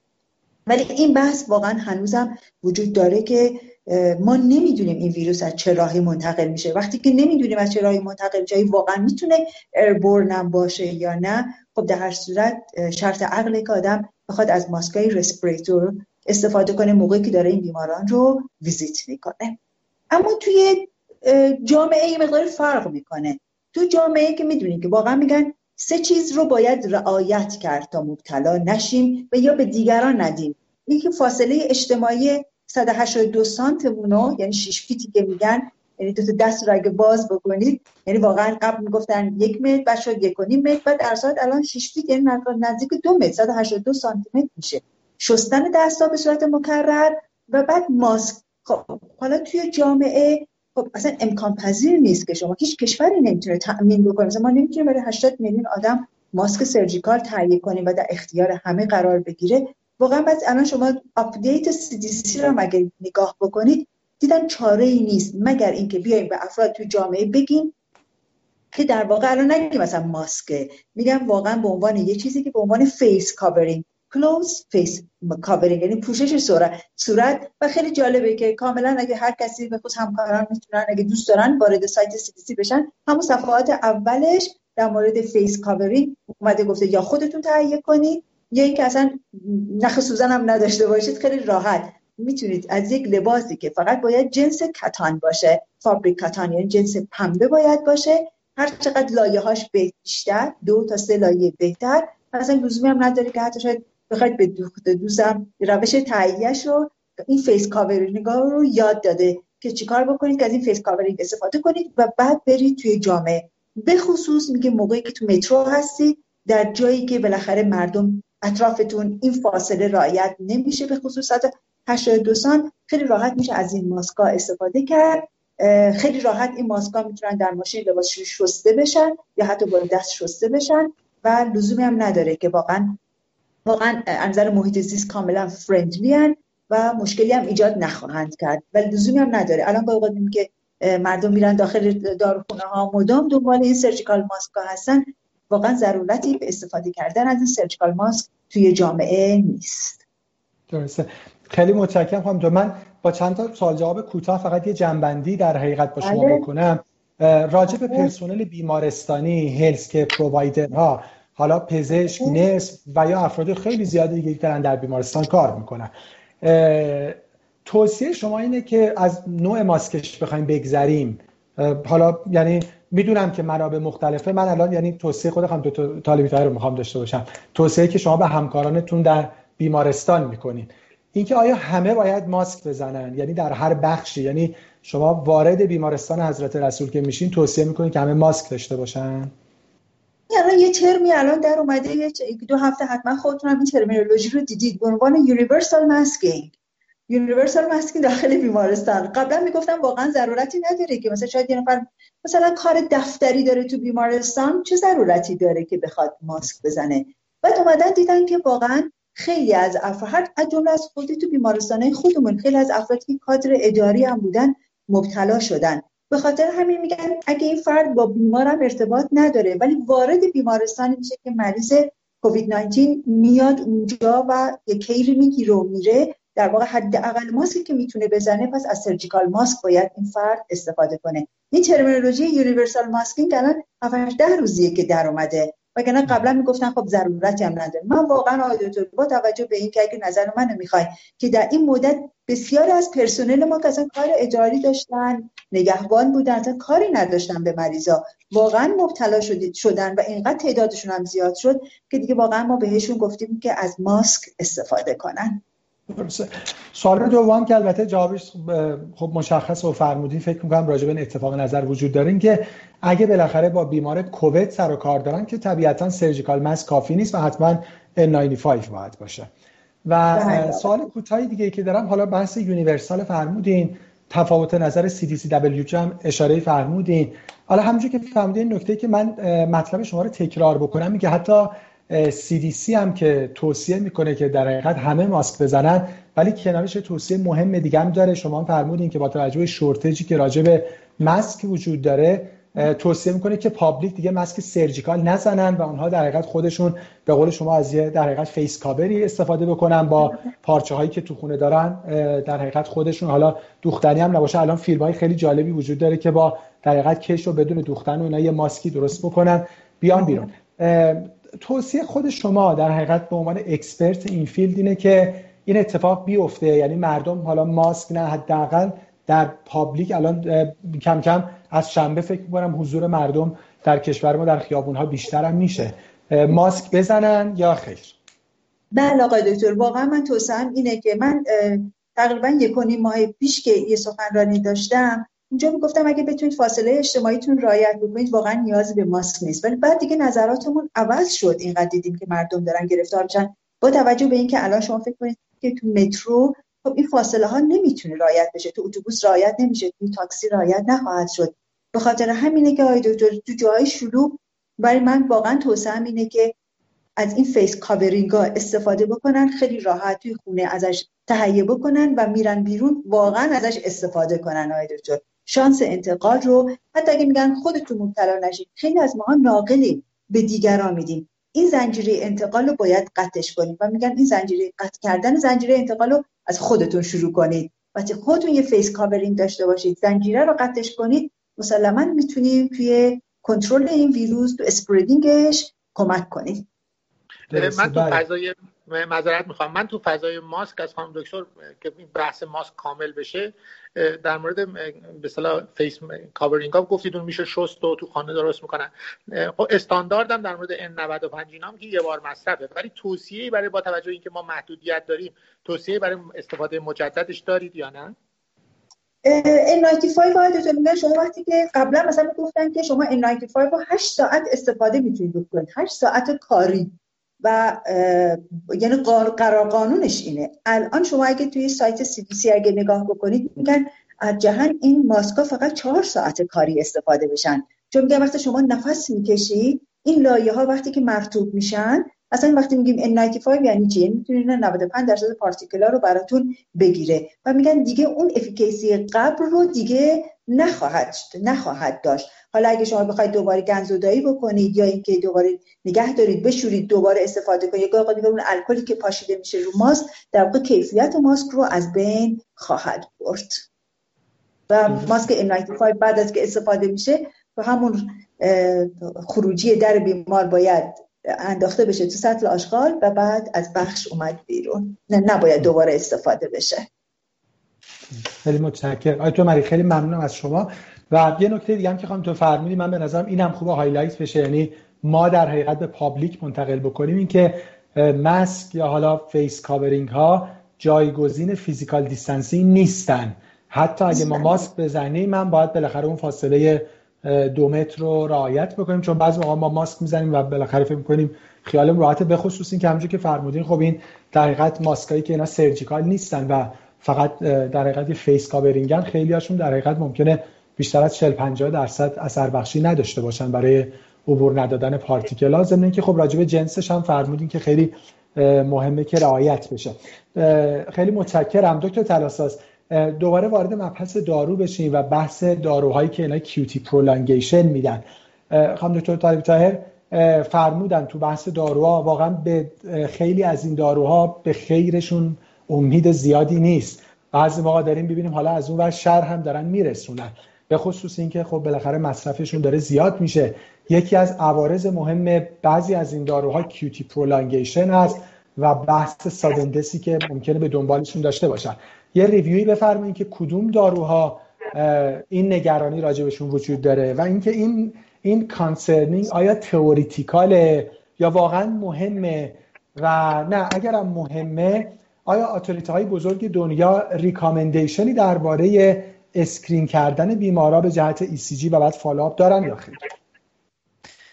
در مورد دارویی که الان داره استفاده میشه خب کلوروکین، هیدروکسیکلوروکین و همین کلترا لوپیناویر و همینطور حالا آتازاناویر boosted آتازاناویر ریتوناویر همه داروهایی هستن که می‌تونن QT prolongation بدن. این نکته که وجود داره اینه که آتازاناویر boosted و کلترا معمولا تو setting inpatient دارن استفاده میشن. در نتیجه تو setting outpatient کمتره. حالا بیشتر concerning ا به خاطر همین در مورد کلوروکین و هیدروکسیکلوروکین بوده چون که ممکنه که بیمار رو بهش کلوروکین بدن و به صورت سرپایی بیمار رو مرخص بکنن که بره. مطالعات خیلی زیادی وجود داره risk score های متعددی براش مطرح شده. شاید بهترینش یه چیزی باشه که توی JACC چاپ شده و اینکه risk score Tisdale براش معرفی کرده. قدم اول میگن که وقتی که شما می‌خواید به یک بیماری کلوروکین یا کلوروکین بدید اول اینکه بقیه داروهایی که بیمار داره می‌گیره و ممکنه که اونو در ریسک QTc prolongation قرار بده اگر که میشه اون داروها قطع بشن یا اینکه دوزشون کم بشه یا به داروی آلترناتیو تبدیل بشه.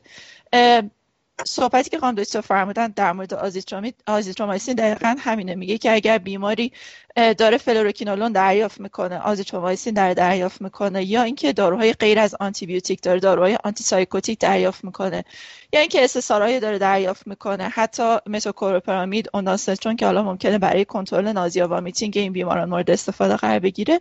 اینا همه داروهایی هستن که ممکنه QTc رو طولانی بکنن. به خاطر همین میگه اولا کاهش دوز یا اینکه اگر که امکانش هست از داروی آلترناتیو این دست دارویی استفاده بشه. بعد اینکه در مورد تمام بیمارانی که می‌خوایم بهشون کلوروکین یا هیدروکسیکلوروکین بدیم به صورت baseline بررسی تستای کبد کلیه و همینطور سطح الکترولیت ها حالا از همه مهمتر پتاسیم و منیزیم توصیه میشه. میگه که این بیماران بهتره که پتاسیم بالاتر از 4 و منیزیم بالاتر از دو داشته باشن. از این جهت که بشه از ریسک QTc prolongation توشون جلوگیری کرد. یه سری فاکتورها هستن که بیمار رو بیشتر در معرض خطر QT prolongation قرار میدن. یکیش سن سن بالاتر از 68 سال توی risk score به عنوان در واقع risk factor مطرح شده. خانم بودن داروهایی که ممکن اختلال الکترولیتی بدن مثل loop diuretic ا بیمارانی که پتاسیم پایین داشتن پتاسیم کمتر از 3.5 داشتن. بیمارانی که با MI بستری شدن بیماران heart failure sepsis یا بیمارانی که دارن دارویی دریافت می‌کنن که QT رو prolong می‌کنن. اینا همشون در واقع یک score می‌گیرن یا اینکه بیمارانی که خودشون به صورت baseline QTc بالایی داشته باشن هر کدومشون یه risk score ی دریافت می‌کنن و میگه که اگر بیماری risk score بالای 11 داشته باشه به عنوان فردی که high risk از نظر QTC prolongation طبقه بندی میشه. حالا توصیه چیه؟ میگن که اگه شما یه بیماری دارید که می‌خواید به صورت outpatient بهش هیدروکسیکلوروکین بدید. اول به صورت baseline ازش QTC رو چک می‌کنیم. اگر که بیمار QTC بالاتر از اگر توی setting outpatient QTC بالاتر از 480 داشته باشه. یا اینکه اگه QRSش بالای 120 بود QTc بالای 500 داشته باشه تا 520 حالا. اینا به عنوان افرادی در نظر گرفته میشن که یه relative contraindication برای دادن هیدروکسیکلوروکین میشن. در نتیجه توی اینا اگر که داریم هیدروکسیکلوروکین رو می‌خوایم high dose بدیم چون که پروتکل متعددی داره ممکنه که هیدروکسیکلوروکین رو یه جا بخوان 400 میلی گرم BID هم بدن. میگن که از دوز کمتر دارو استفاده بکنین یعنی 200 میلی گرم بیدی دارو رو بدید. و اینکه داروی دیگه که همراه داره می‌گیره بیمار اونو ترجیحاً قطع بکنید توی فردی که های ریسک باشه زمانی که QTC مجدد چک می‌کنیم میگه که توی اگر که بیمار اوت پیشنت یعنی بستری نیست بعد از روز سوم دوباره باید QTC بیمار مانیتور بشه. اگه بیشتر از 30 تا 60 تا افزایش پیدا کرده بود یا اینکه اگه به حد بالاتر از 500 رسیده بود یا کسی که QRS بالاتر از 120 داره بعد بالاتر از 530 تا 550 رسیده بود این افرادی هستن که نیاز دارن به اینکه داروشون رو قطع بکنن. توی بیماران بستری چی؟ توی بیماران بستری خب مشکل ما کمتر از این جهت که خب حالا بیمار و میشه رو مانیتور کرد. توی اینا دوباره توصیه میشه که QTC بیمار به صورت بیسلاین مانیتور بشه و بعد سه دو تا سه ساعت بعد از دریافت دوز دوم دارو مجددا QTC چک بشه و بعد در طی بستری هم دوباره هر 24 تا 96 ساعت توصیه میشه که دوباره QTC بیمار مانیتور بشه. مشکلی که ما داریم توی بیمارانی هستند که حالا به صورت سرپایی قرار دارو رو بگیرن. و از جهت اینکه حالا ممکنه که این contact مجدد بیمار با حالا care provider پیش بیاد از جهت EKG monitoring که سیستم های مختلف در واقع مانیتورینگ های EKG الان FDA approve کرده که نیاز به بستری بیمار رو انجام دادن EKG در واقع کمتر بشه. حالا مثل سیستم های مختلف اپل واچ و حالا در واقع چی میگن؟ تکنیک های مختلف رو approve کرده که میشه از اون تکنیک ها استفاده کرد. حالا به صورت telemedicine EKG بیمار رو چک کرد ببینیم که حالا EKG بیمار آیا QTc یش prolong شده یا نشده. ولی حالا چیز مهمی که وجود داره اینه که داروی دیگه که داره بیمار همراه می‌گیره اون دارو QTc prolongation ایجاد نکنه و اگه اختلال الکترولیتی وجود داره حالا به خصوص در زمینه پتاسیم و منیزیم اون اختلال الکترولیتی بشه. جبران بشه. توی افرادی که قراره که به صورت outpatient هم هیدروکسیکلوروکین بگیرن اونایی که این risk score شون کمتر از 6 بوده میگه که توی اینا ما نگرانیمون کمتره از این جهت که به بیمار بگیم که دوباره بعد از سه روز مراجعه کنه از این جهت که QT شو بیاد چک بکنه. ولی اگر به خصوص بیماریه که high risk یا بیماری که QTc baseline ش بالا بوده نیاز هست که ترجیحاً بعد از سه روز دوباره بیمار مراجعه داشته باشه و EKG یش چک بشه. درسته. خیلی متشکرم. دکتر تلاساز از review ی کاملی که فرمودین.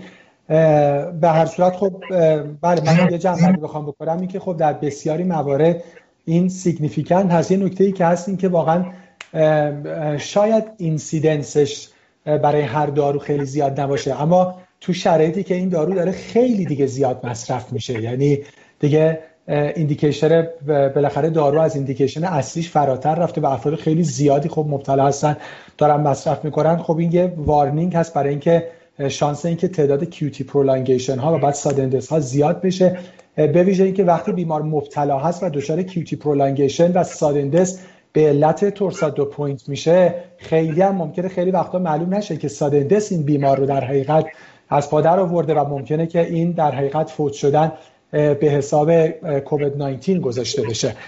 خیلی باید مواظب بود و به evidence هم دقت کرد. خانم دکتر طالب هم یه اشاره فرمودن من از خدمتشون دوباره بپرسم و اونم سر این بحث ترکیب هیدروکسیکلورکین آزیترومایسین بود. بالاخره با یه مطالعه فرانسوی اسمش سر زبون ها افتاد و بعد خود فرانسوی ها خیلی دنبالش بودن و بعد خب یه خود در حقیقت جنبه political و در حقیقت یه جوری مثلا یه misinformation ی بود که public awareness در حقیقت دادن براش و من فکر می‌کنم که حتی مصرف شاید به صورت حالا یعنی خلاصه off-label ش خیلی خیلی زیاد شد. دکتر طالب الان جایگاه این ترکیب چی هست در درمان؟ در واقع هیدروکسیکلوروکین با آزیترومایسین و اگه American guideline رو تقریبا فکر کنم یه سه چهار هفته پیش بود که این guideline در اومده بود. ما فکر می‌کردیم واقعا اینا نمیان آزیترومایسین رو کنار هیدروکسیکلوروکین بذارن. ولی گفتن مطالعات قبلی اینقدر نشون داده که این دو تا ترکیب ترکیب بسیار خوبی هستن. هیدروکسیکلوروکین و آزیترومایسین تو هم مطالعاتی که داشتن دیدن اثراتی داشته که تونستن مریضا رو بیشتر نجات بدن. طول در واقع درمانشون کوتاهتر شد تبشون زودتر قطع شد حال عمومیشون زودتر به بود پیدا کرد.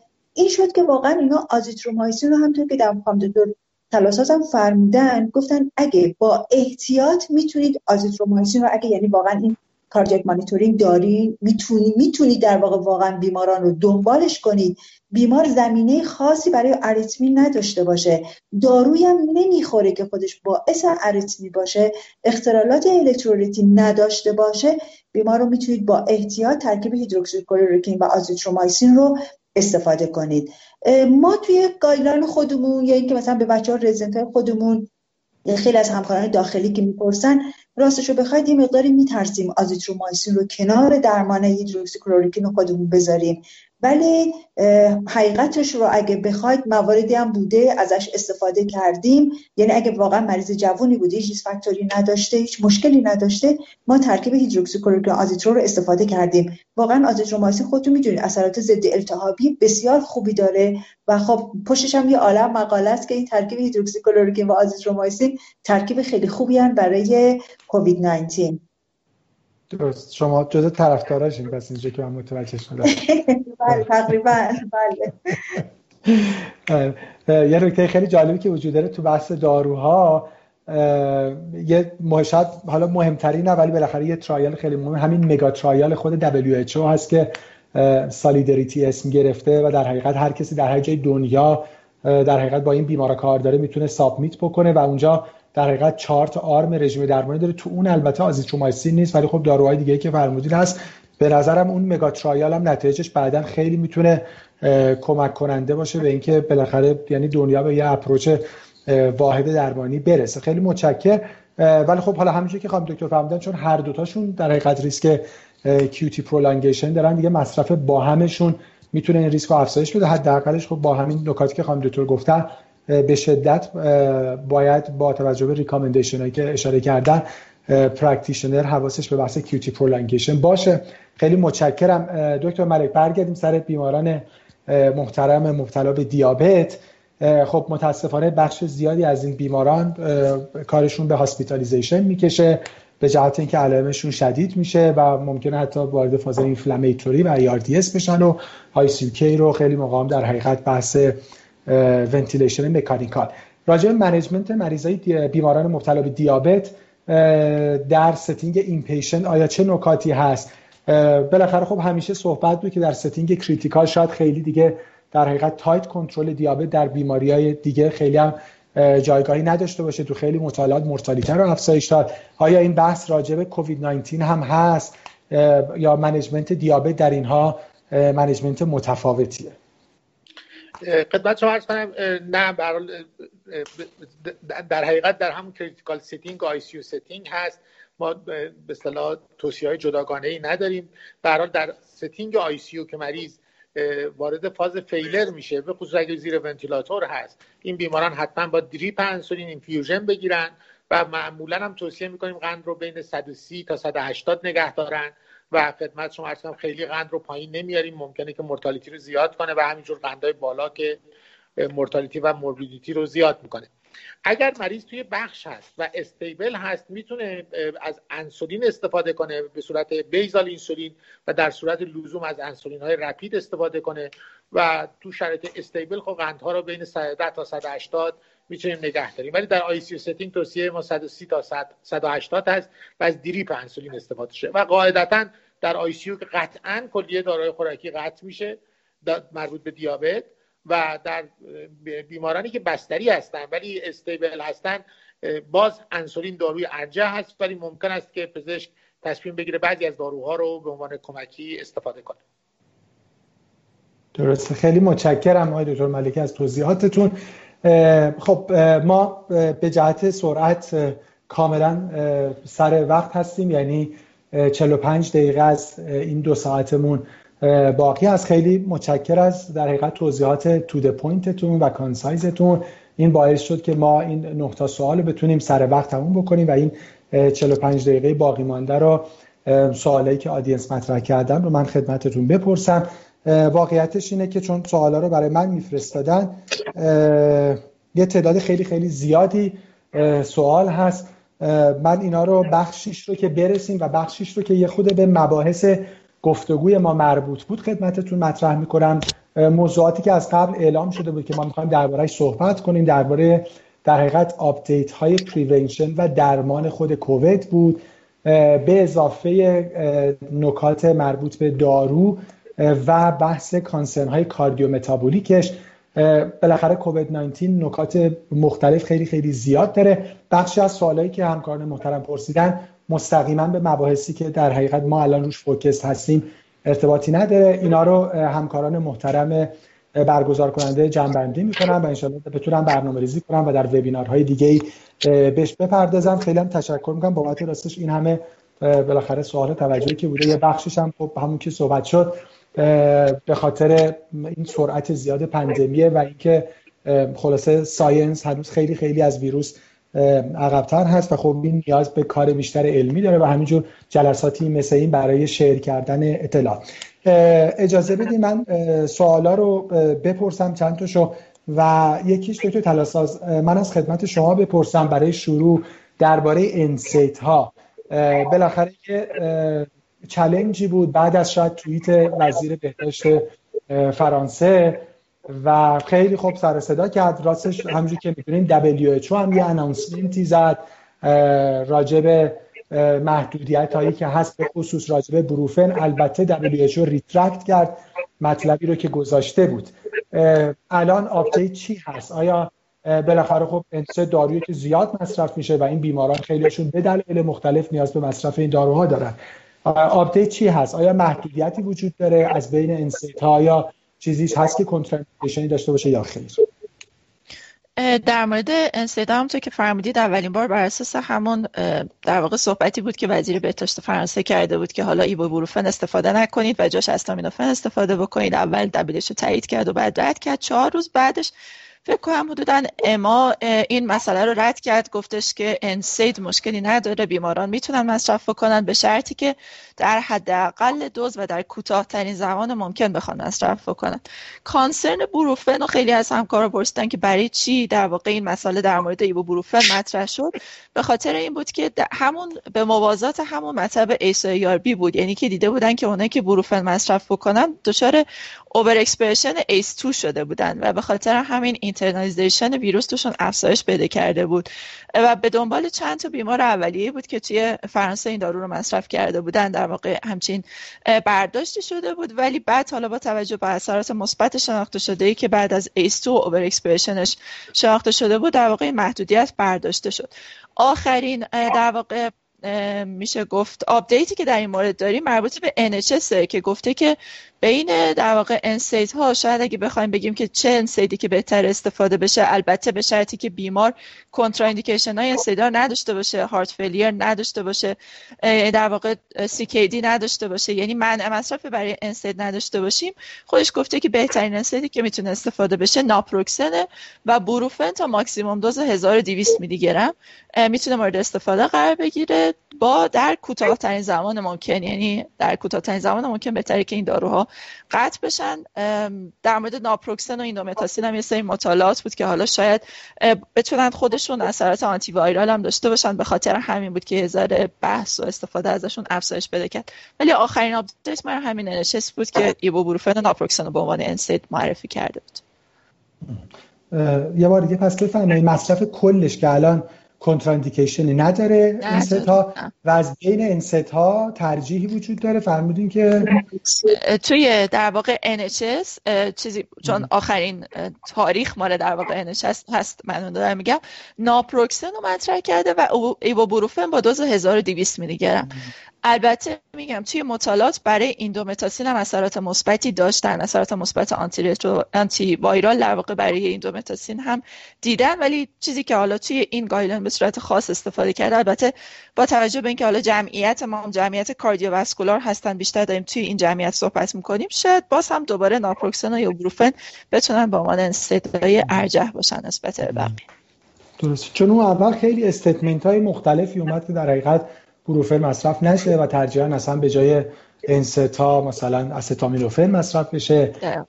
الان در حقیقت این توصیه وجود نداره. در ما اویدنسی براش نداریم خیلی متشکرم. ملک سوال دیگه پرسیده شده چندین بار من از خدمت شما بپرسم. درباره استاتین ها هست بالاخره خب استاتین ها در درمان لیپی و در درمان در حقیقت ASCVD آتروسکلروتیک کاردیوواسکولار دیزیز یه بحث استفادهشون بحث آنتی اینفلامیتوری ایفکتشون هست. و خب بالاخره کووید 19 هم یه بحث خیلی مهمشون فاز خیلی شدید التهابیشه. به همین دلیل خب خیلی صحبت استاتین بود برای درمان. نه حالا بیماری که indication دیگه ای داره اولا آیا concerning خاصی وجود داره در بیماری که indication داره؟ از این نظر که مثلا دوز استاتین می‌خواد تغییر بده و بعد اینکه آیا حالا من این سوالو بعدا از خانم دکتر طالب خواهم پرسید آیا الان جایگاه درمانی براش هست یا نه؟ خدمت شما عرض کنم اگر من این سوال رو تبدیل به سه تا سوال کنم که یکی اینکه مریض هایی که برای cardiovascular disease داره می‌کنن چه به primary prevention چه secondary prevention. خب اینا قطعا چه در شرایط عادی استیبل چه در شرایط کووید باید دریافت کنن. و در قطع نمیشه استاتین ها قسمت دوم سوال اینه که مریض رو ما به خاطر خاصیت آنتی با نگاه به اینکه در درمان کووید ازش استفاده کنیم از استاتین ها نه به خاطر مسائل قلبی و روحی. ما در مورد کووید هنوز شواهد کافی نداریم. شواهدی هم که وجود داره و بیشتر در مطالعات ابزرویشنال بود در مرس بوده و در بیماران پنومونی های دیگه بوده که شواهدی وجود داشته که استاتین ها ممکن است کمک کنند. ولی در مورد کووید 19 ما خیلی به اویدنس زیادی نداریم. در نتیجه به عنوان بخشی از درمان روتین توصیه نمیشه. سومین قسمت اگر من استاتین رو بخوایم سوال کنیم اینه حالا اگر به هر علتی چه در اون قالب یا چه در این قالب مریض آیا استاتین بگیره در کووید 19 خطری تهدیدش می‌کنه. خدمت شما عرض کنم به نظر میاد در مواردی که بیمارا استاتین می‌گرفتن ریسک خیلی زیادی نداشتن. مگر موارد تداخلات دارویی که خانم دکتر تلاساز اشاره کردن دوز ادجاستمنت ممکنه بخواد؟ وگرنه در مجموع داروهای هارمفولی نیستن در فضای کووید 19 و در بیماران قلبی و کسانی که ایندیکیشن داشتن قطعا باید ادامه پیدا کنه. و اگر بیمار به دلایل دیگه هم دریافت می‌کنه خیلی دارای مضری نیستن. ولی شواهدی که ما در کووید توصیه کنیم که اینها به خاطر آنتی دریافت کنن فعلا وجود نداره. خیلی خیلی متشکرم. بله.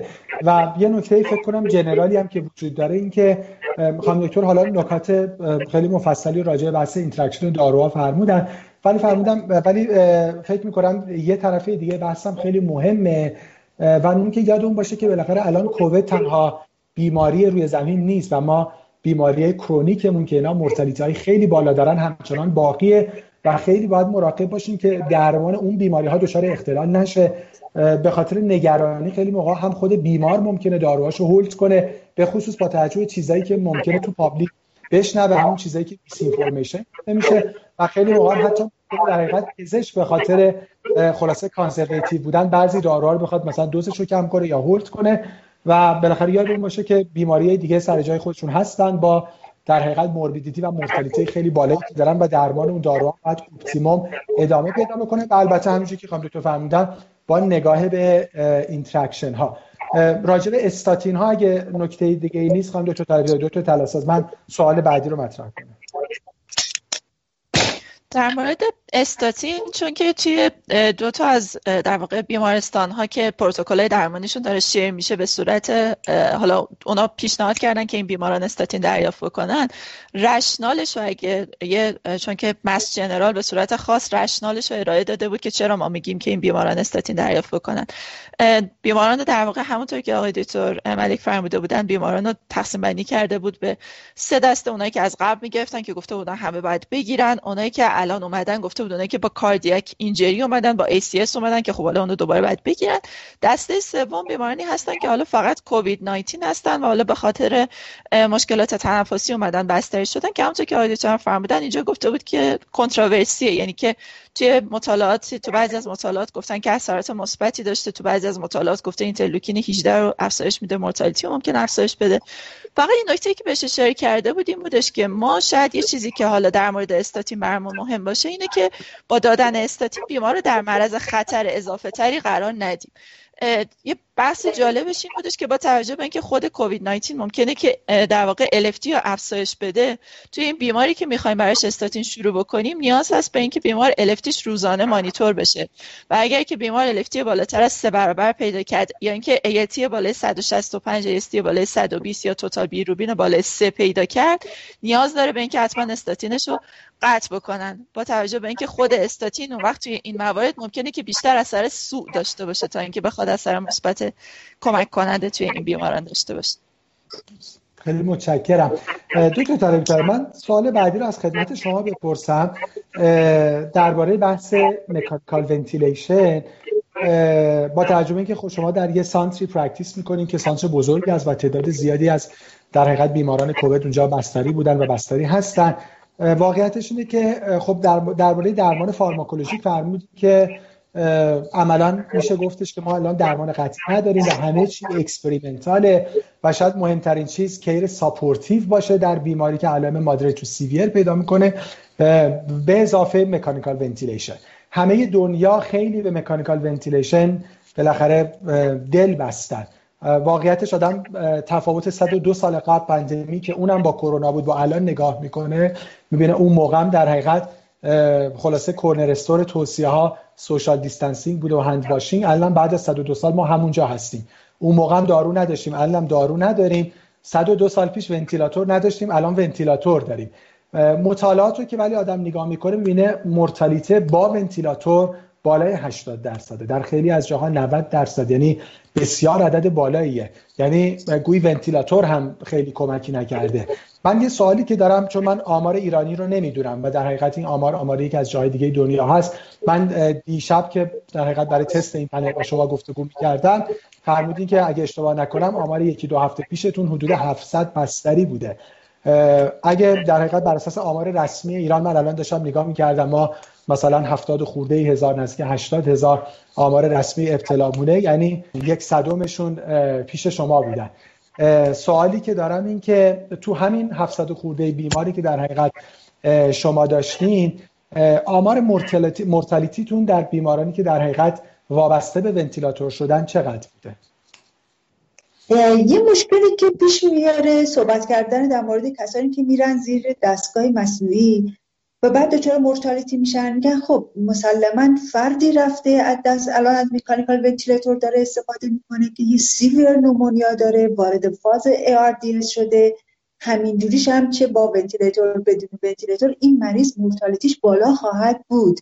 یعنی واقعا نمی‌تونیم بگیم چون رفته زیر دستگاه الان mortality ش بیشتر شده. مریض در هر صورت تو فاز ARDS و خب خب مورتالیتی بیماران هم بالاست. ما به صورتی که مثلا قاطعانه ما تقریبا نزدیک این 700 خورده نزدیک به 800 تا مریضی که داشتیم ما مورتالیتی نزدیک به 17 18 درصد ما عمدتا تو بیمارانی بودن که توی آی سی رفتن.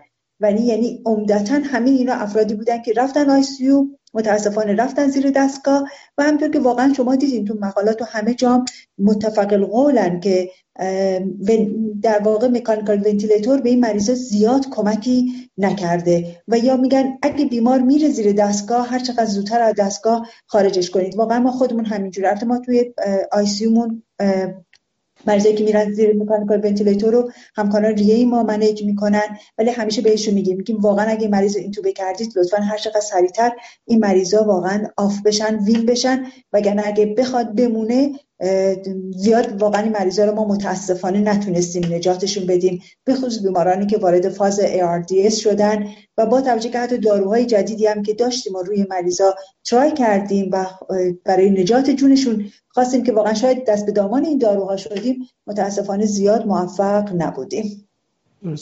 بله بله. من منظورم همین بود که یعنی خب مرتلیته خود بیماری بالاست. می‌خواستم یعنی ببینم که بله. بالاخره مکانیکال ونتیلیشن چقدر کمک می‌کنه. پس یعنی آمار شما در حداقل اون مرکز و حالا آماری که از ایران خبر بله. دارینم بالاخره همینقدر زیاد هست دیگه. بله.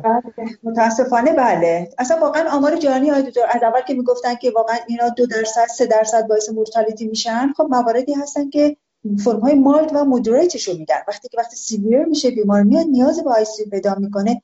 همه جا واقعا آمار همینقدر اینا این آمار mortality به 18 درصد به 20 درصد هم می‌رسه و این یه چیزیه که دیگه غیر قابل انکاره و این پیش میاد. یعنی دیگه اینجور شده این آمار متاسفانه. یعنی فکر می‌کنم حالا خوبه که همه همکارا این به public باید منتقل بشه که نه تنها درمان دارویی نداره اون درمان supportive و متاسفانه خیلی توفیق زیادی نداره. همه تلاش بره رو بحث این که در حقیقت فرد دچار ابتلا نشه. و اجازه بدین همینجا یعنی من از همینجا پل بزنم و این سوال چون خیلی دوباره پرسیدن. دکتر طالب سوال اول ما بود یه دی اون موقع در حقیقت کانکت نبودن. من حالا با تعابیر دیگه که پرسیدن دارم نگاه می‌کنم رو موبایلم و خدمتتون می‌پرسم. دوباره بحث کموپروفیلاکسیه چون خب خیلی واقعا مورد سواله. هم این که در حقیقت فرد دچار ابتلا نشه. هم خب خیلی از این دارا امیدی که بهشون هست این که شدینگ وایروس رو یه خوده کم بکنن. یعنی حداقل اگه فرد مبتلا هم شده symptomatic نشه اگه مبتلا شده و mild symptom داره حداقل دچار symptom های شدیدتر نشه.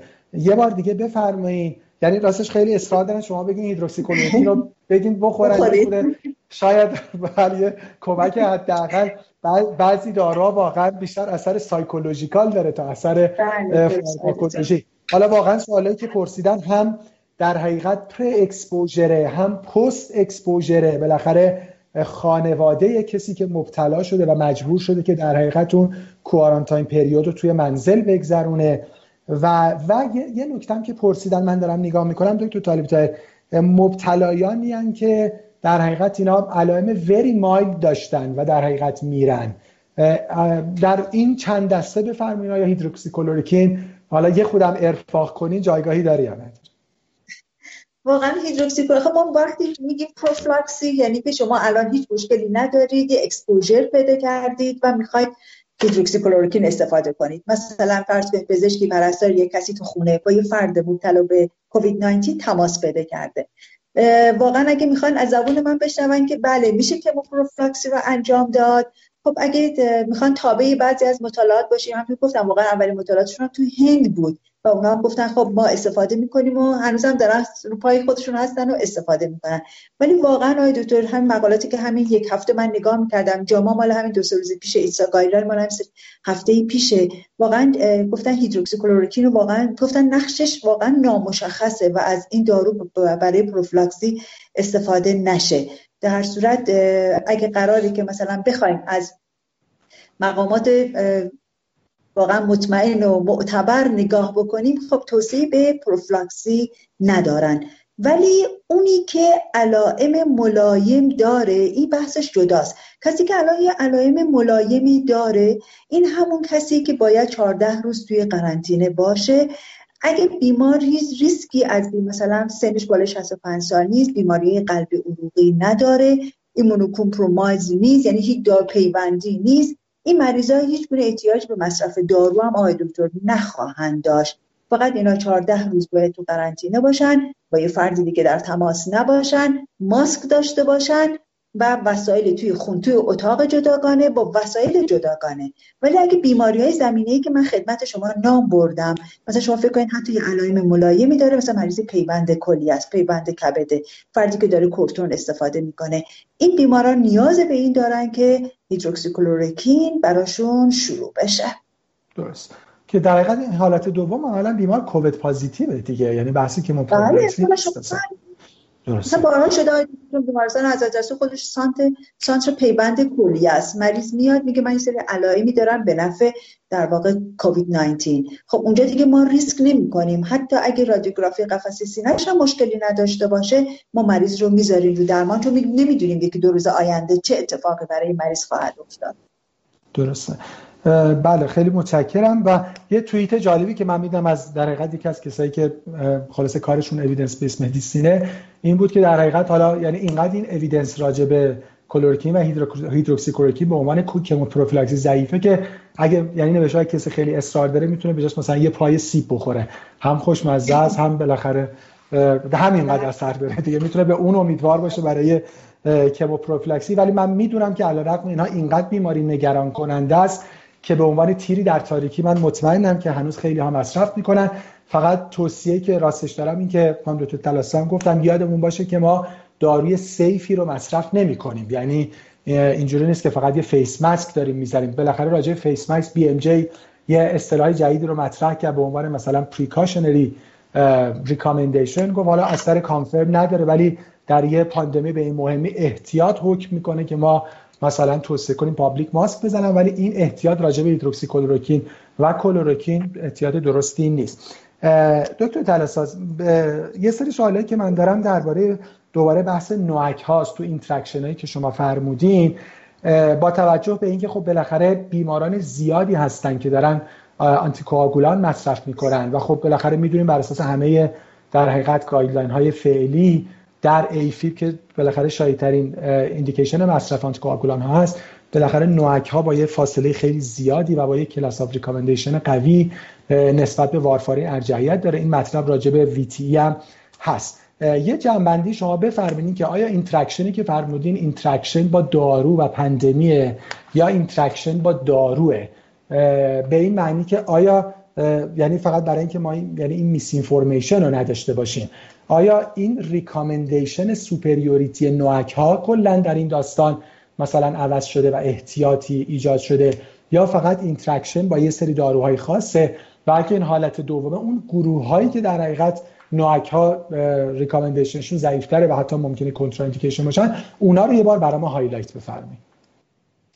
یه نکته که وجود داره اینه که خود کووید 19 رو به عنوان یه دونه بیماری در در نظر می‌گیرن که خودش ممکنه که بیمار رو در ریسک ترومبوز قرار بده. به خاطر همین الان خیلی اختلاف نظر وجود داره که یعنی یه چیزی که الان همه روش یه جورایی اتفاق نظر دارن که بیماران بیان آنتی آنتی به صورت پروفیلکسی دریافت کنن حتی بعضی از سانترا دارن آنتی به صورت درمانی هم میدن.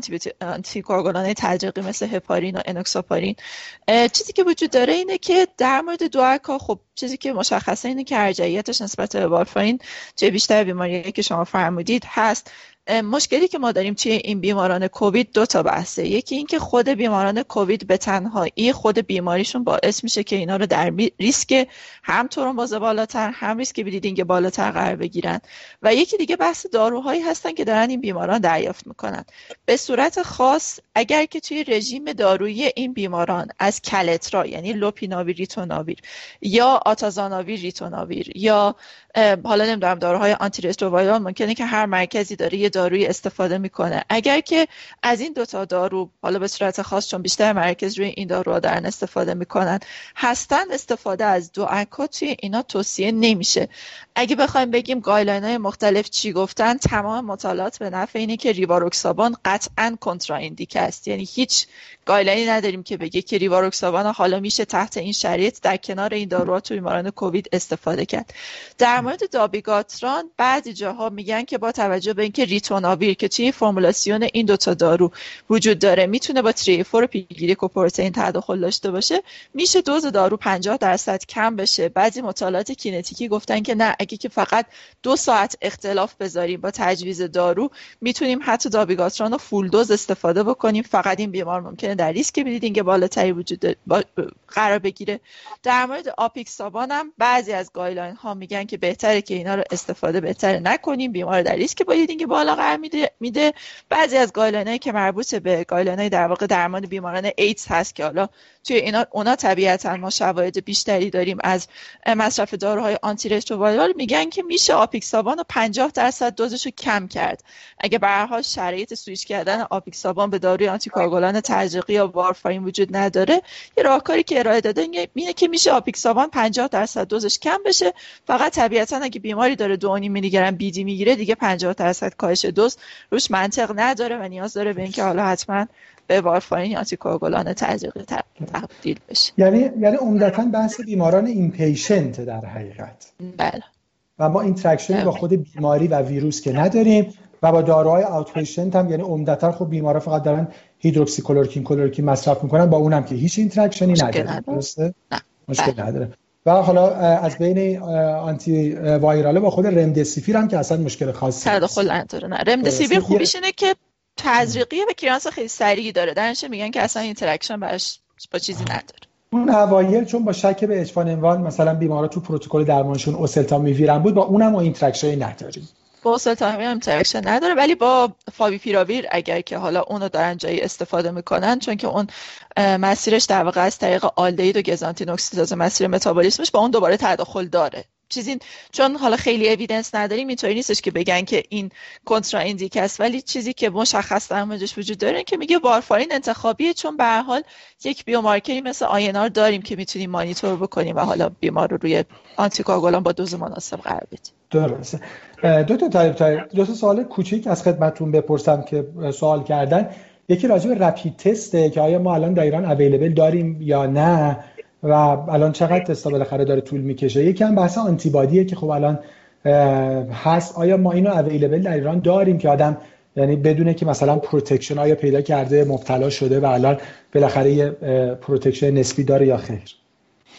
ما این سواب حلق رو که تهیه می‌کنیم آیا اون سوابای oropharynx و nasopharynx رو که میفرستیم اینا در واقع با روش PCR با روش مولکولی PCR دارن تعیین ویروس میشن. که معمولا یک اون تایمی که طول می‌کشه تا جواب به ما بیاد حدودا 24 ساعت تا 48 ساعته و جوابش برای ما آماده میشه. اما در مورد کیتایی که در مورد تست نداره یعنی تست 15 دقیقه‌ای نداره دیگه. نه آقای دکتر به صورت اویلیبل همه جا بعضی از آزمایشگاه گفتن اما ما ازش استفاده نکردیم. این تستی هم کردن تست مولکولی ما در عرض 24 ساعت تا 48 ساعت تست آماده میشه و در اختیار ما قرار می‌گیره. اما یه روش دیگه هست که الان شما گفتید روش های antibody detection که الان کیتش هست آقای دکتر. بعضی از آزمایشگاه حالا نام نبرم دارن ازش استفاده می‌کنن. این خوبیش اینه که شما خیلی راحت می‌تونید متوجه بشید که آیا گرفتار شدید و الان آنتیبادی بر علیهش دارید یا نه. یه چند تا تحقیقاتی در حال انجام بیمارانی که مبتلا شدن خوب شدن.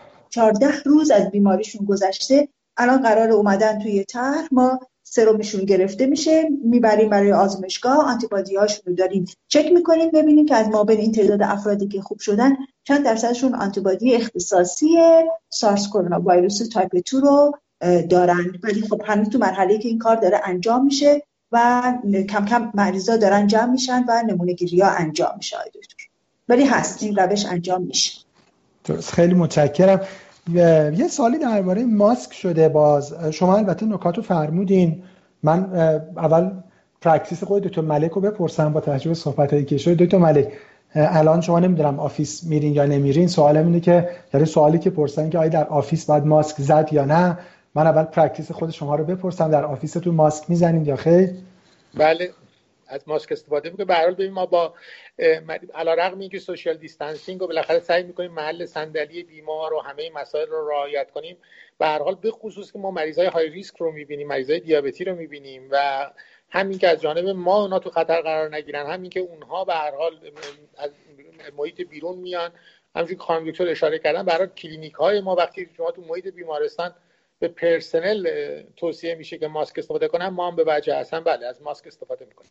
درست. و توصیه می‌کنیم که بهش البته خب خانم دکتر هم گفتن وقتی توصیه universal هست که خب بالاخره اگه کسی در در حقیقت یک care facility ه که خب نسبت به فردی که الان توی جامعه هست خب برای استفاده از ماسک طبیعتا indication بیشتری داره. دکتر تلاساز یه بحثی راجع به دوز تجمعی هیدروکسی کلروکین پرسیدن شما توی صحبتاتون یه اشاره کردین. حالا اینو به نظرم یه بار دیگه هم تکرار بفرمایید این که یعنی راجع به بالاخره cumulative dose ش و اینکه تا چه زمان پس از درمان با توجه اینکه خب تو مریضای mild بالاخره یه دوره کوتاهی بیمار داره هیدروکسی‌کلروکین می‌گیره شانس QT prolongation وجود داره و مثلا حالا نیاز به احتیاط هست و احیانا follow-up بیمار. اون چیزی که حالا توصیه شده در جهت اینکه چقدر بیمار ECG ش مانیتور بشه توی همین مطالعه JACC بهش اشاره کرده بود. گفته بودش که درسته که بر اساس از وقتی که کووید 19 اومد در واقع labeling آزیترومایسین و کلoroکین و هیدروکسیکلoroکین تغییر کرد. خودشون به تنهایی به عنوان داروهایی مطرح شدن که قطعا باعث QTc prolongation میشن. یعنی که به عنوان synergist نیستن در ایجاد QTc prolongation یعنی خودشون خطر قطعی QTc prolongation رو دارن. در مورد اینا توصیه شده که حتی اگر که بیماری حالا به عنوان outpatient اندیکاسیون اینو پر می‌کنه که بخوایم QTc ش رو در واقع چک بکنیم. توصیه‌ای که کرده اینه که بعد از 96 ساعت از تجویز داری بعد از 24 تا 96 ساعت از تجویز دارو بهتره که QT ش دوباره چک بشه. یعنی به جز اون criteria یی که حالا تو قسمت QTc prolongation راجع صحبت کردیم. و بعد از پنج روز از قطع دارو دیگه راستشون cumulative dose ش مربوط به عارضه رتینوپاتیشه. در مورد QTc prolongation ش خیلی وابسته به اون QTc به اون در واقع cumulative dose ش نیست. یعنی بعد از اینکه اون پنج روز یا حالا هفت روز یا ده روز هر جا دارن یه مدل هیدروکسی کلروکین رو استفاده می‌کنن. بعد از اینکه اون دارو تموم شد بعد از 96 ساعت انتظار داریم که اگر بیماری دچار بلوک قلبی شده که نیاز به قطع دارو پیدا کرده یا اینکه که با در مورد کلترا این اتفاق میفته یا اینکه دچار QTc prolongation ی شده که واسطه دریافت هیدروکسی کلروکین بوده انتظار داریم که بعد از 96 ساعت کلا اون اگه drug induced بوده اون عارضه کلا از بین بره. حالا البته intervention های دیگه هم که انجام می‌دید طبیعتا ولی حالا اگر که فرض بگیریم که بیماریش intervention ی نداره اون زمانی که توصیه شده از زمان قطع دارو تا اینکه اثرش روی QTc از بین بره 96 ساعت. دکتر ملکه سوالی که پرسیدن درباره متفورمینه و حالا من البته این message رو ندیده بودم ولی گفتن یه message ی ظاهرا بالاخره منتشر شده که متفورمین ریسک ابتلا به کرونا رو افزایش میده. یه سوالی که پرسن که همچین چیزی هست با توجه اینکه خب بالاخره بر اساس همه guideline ها بالاخره متفورمین خط اول درمان دیابت حالا خط اول هم نباشه خط دوم بالاخره در بیشتر موارد هست. حالا یه خورده اختلاف بین guideline وجود داره. یه همچین concerning ی آیا وجود داره یا خیر؟ نه همجور که عرض کردم فقط تنها در مریض هایی که unstable هستن یعنی نه به خاطر کرونا ویروس. در حقیقت توصیه که در مورد متفورمین هست توصیه عامی که در مورد تمام موارد acute crisis ها ما داریم. یعنی مریض اگر dehydration و ریسک اسیدوز لاکتیک داشته باشه مثل سپسیس مثل ARDS مثل افت فشار خون خدمت شما عرض کنم نارسایی کلیه فقط کنتراندیکیشنه و اگر مریض استیبل هست و یا اصلا الان ابتلایی نداره و کنترل هست فقط نگرانی که ریسک رو زیاد کنه اصلا اینطور نیست و متفورمین باید ادامه پیدا کنه. درسته. فکر می‌کنم یکی از مواردی که شما اشاره فرمودین این که بالاخره بیماری مثل مهمی مثل دیابت همونجوری که فرمودین مهمترین نکته برای اینکه بیمار دچار complication ها نشه اینکه قندشون خوب کنترل شده باشه. و خیلی موقع بالاخره بیمار از دارو محروم میشه و بالاخره از اونور دچار عوارض میشه. یه نکته هم که من تو صحبت های شما دوباره highlight بکنم این داروهای مهم جدید هستن. حالا هم یعنی حالا تو داروی خوراکیش که ما بیشتر داریم SGLT2 inhibitor ها امپا و حالا کمتر داروهای تزریقی GLP-1 receptor agonist ا یه خورده خوب نگران بالاخره اثر دیورتیک اینا و اثر کاهش اشتهاشون من اگه درست متوجه شده بودم و شده باشم و مطلب شما رو بخوام highlight کنم در شرایطی که اصلا بیمار مبتلا نیست که هیچ concerning ی وجود نداره. و اگه بیمار mild symptom داره و مشکلی با intake ش نداره که ما نگران dehydration هم باشیم توصیه‌ای برای در حقیقت hold کردن یا change کردن این داروها نداریم. درسته؟ بله همینطوره. فقط در صورتی که تب بالا داشته باشه بیاشتهایی تهوع و یا اینکه intake ش کم بشه خب توصیه میشه که این داروها hold بشن.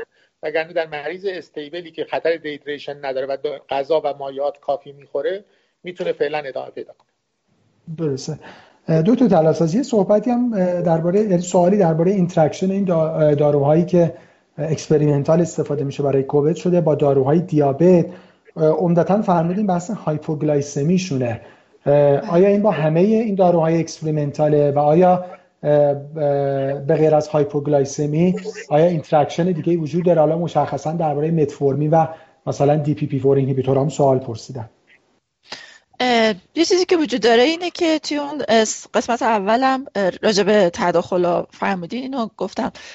کلوروکین و هیدروکسی کلوروکین یه مشکل خیلی بزرگی که دارن اینه که توی مطالعات دیدن که خودشون به تنهایی باعث ایجاد hypoglycemia شدن.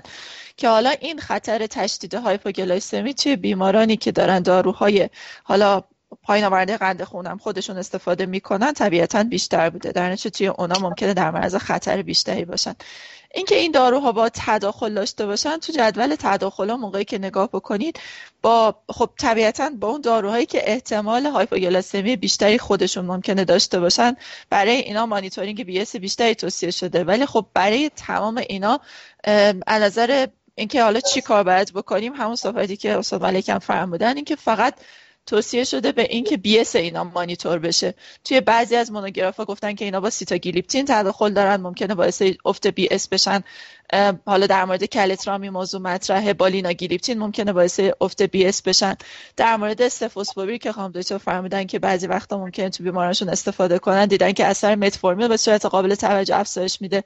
حالا متفورمین کمتر باعث ایجاد hypoglycemia میشه ولی خب خودش بیمار در معرض خطرات عوارض مربوط به خود دارو دیدن که قرار میده. ولی کلا چیزی که هست این که با sulfonylurea ا که خودشون hypoglycemia بیشتری میدن. با پیوگلیتازون، روزیگلیتازون، با سیتاگلیپتین و لیناگلیپتین اینا مواردی هستن که به صورت خاص در مورد hypoglycemia شون توصیه شده که اینکه این بیماران بهتره که BS شون مانیتور بشه. طبیعتا در مورد بقیه داروها هم این مسئله مطرح هست با توجه به اینکه خود تجویز این داروها ممکنه بیمار در ریسک hypoglycemia قرار بده. خیلی ممنون. دکتر طالبی تاری راجع درمان دارویی یه سوالی درباره مرحله آخر بیماری شده که در حقیقت storm cytokine بیماریه و خب مرحله در حقیقت inflammation و اون بالاخره بخشی از بیماریه که کنترلش دیگه خیلی مشکله. از بین درمان های مختلف دارویی حالا antiviral ها داروهایی که در حقیقت اثر immunomodulatory دارن. الان کدوم داروها؟ حالا در experience شما تاثیر بیشتری داشته برای اینکه بیمار از این در حقیقت فاز cytokine release خارج بشه. منظور الان واقعا چون می‌خوایم خودتون می‌دونید که tocilizumab که من خدمت شما گفتم چون خودش interleukin 6 receptor antagonist ه بهترین داروه. خودتون می‌دونید که دیگه داره approval ش هم گرفته تو فاز 3 بعد از tocilizumab به خاطر خب البته tocilizumab و ما به خاطر هزینهش الان داریم تو کار تحقیقاتی استفاده می‌کنیم و بیماران رایگان رو دریافت می‌کنن. اگه tocilizumab در, در دسترس نداشته باشیم یا اینکه بیمار interleukin 6 بالاتر از سه برابر نرمال نداشته باشه از IVIG استفاده می‌کنه واقعا IVIG رو ما نظرمون روی IVIG خیلی مساعد بود. البته randomized clinical trial داره انجام نمیشه همینطور به صورت observational ولی خب شما خودتون می‌دونید که خیلی هم مقالات هست که می‌تونید از IVIG استفاده بشه. یه بحث راجع plasma exchange هست که ما تجربهش رو نداریم اما خب خودتون بهتر می‌دونید که تو plasma exchange و بالاخره این cytokine هایی که به وجود اومدن باید یه جوری از بدن خارج بشن. خیلی ها توصیه کردن تو خود چین ازش استفاده کردن. و الان هم میگن اگه می‌خواید این کار رو انجام بدید توی trial وارد بشید. ولی خب به صورت تئوریش درسته. ولی ما تجربه راجع به plasma exchange نداشتیم. ولی بله. ولی راجع به tocilizumab و IVIG خب چرا استفاده می‌کنیم؟ و من فکر می‌کنم که تونستیم که برای بیماران به نفع بیماران شد که از این دو داروها دو تا دارو استفاده کردن. cyclosporine هم مشخصا پرسیدم کنم دکتر توصیه هست یا شما اکسپریانسی داشتین؟ ساکروسپورین استفاده کنیم. بله بله. برای درمان. برای من جایی ندیدم من جایی ندیدم و مسلما اوضاع رو بدتر خواهد کرد چون خودش نقص سیستم ایمنی ایجاد خواهد کرد و مسلما خب ما بین این همه دارویی که الان داره گفته میشه فکر کنم ساکروسپورین جایگاهی برای درمان نداشته باشه. ولی اگه اجازه بدین من این راجع به هیدروکسیکلoroquine بگم خان دکتر بله. گفتن. ما یک مریض داشتیم. خب ما توی ایران قسمت شمال ایران خیلی از افراد ما G6P deficient ن hydroxychloroquine خودش می‌تونه افرادی که G6P deficient ن می‌تونه همولیز ایجاد بکنه. یه مقدار حواسمون به افرادی رو که سابقه G6P deficiency دارن و می‌خوان hydroxychloroquine استفاده کنن واقعا باشه با توجه که توی مریض ما هم اتفاق افتاد چون مریض میاد به سرعت براش هیدروکسیکلوروکین شروع بشه بدونی که خبری از وضعیت جکسیسپیدی بیمار داشته باشیم. فقط خواستم اینو چون لابلای صحبتامون نگفتیم یه گوشتی راجع به این ماجرا کرده باشم. درسته.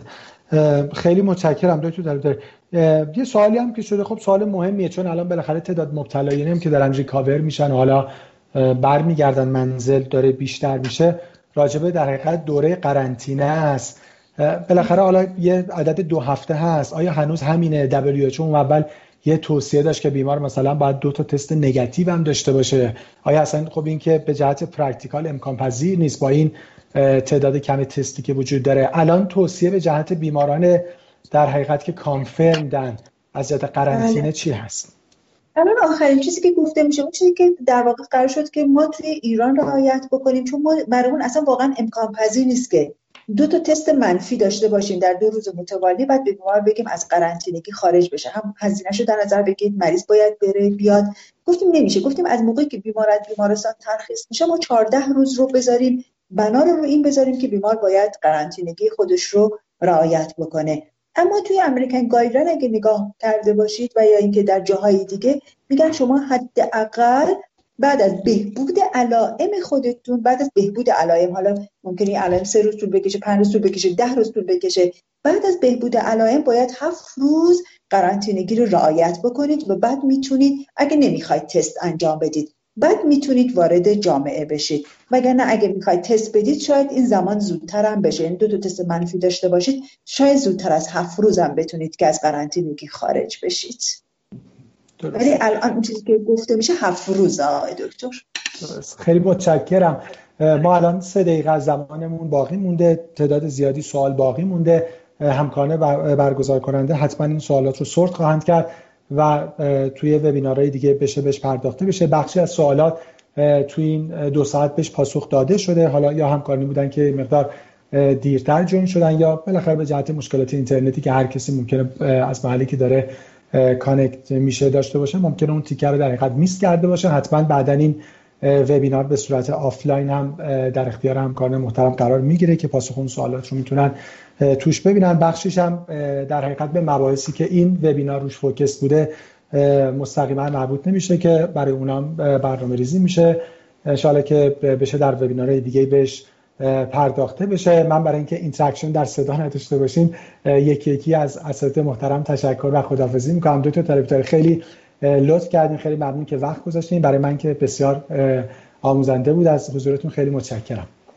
خواهش می‌کنم. خیلی متشکر من از کمپانی عبیدی بسیار تشکر می‌کنم. ما رو دور هم جمع کردن. دو ساعتی که واقعا من خودم خیلی چیز یاد گرفتم. از شما از جناب آقای دکتر ملک از خانم دکتر تلاساز و امیدوارم که این روند آموزش همینجوری ادامه داشته باشه تا پایان این پندمی که امیدوارم خیلی زود پایان این پندمی برسه. در پناه خداوند. خیلی متشکرم. دکتر تلاساز از شما خیلی ممنونم.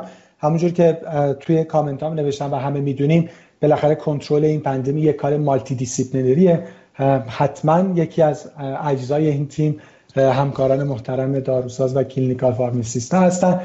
با توجه به این همه پیچیدگی ای که بحث دارو و update اش داره خیلی ممنون که وقت گذاشتین برای من خیلی قابل استفاده بود. ممنونم. خیلی ممنون. مرسی از جمع. خیلی لذت بردم. خیلی یاد گرفتم. خیلی ممنون.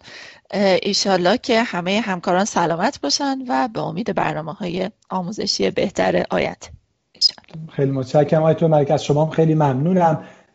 متاسفانه بیماران دیابتی یکی از گروه هایی هستن بیماران مبتلا دیابت که بالاخره ریسک عوارض این بیماری hospitalization و متاسفانه mortality تویشون بالا هست.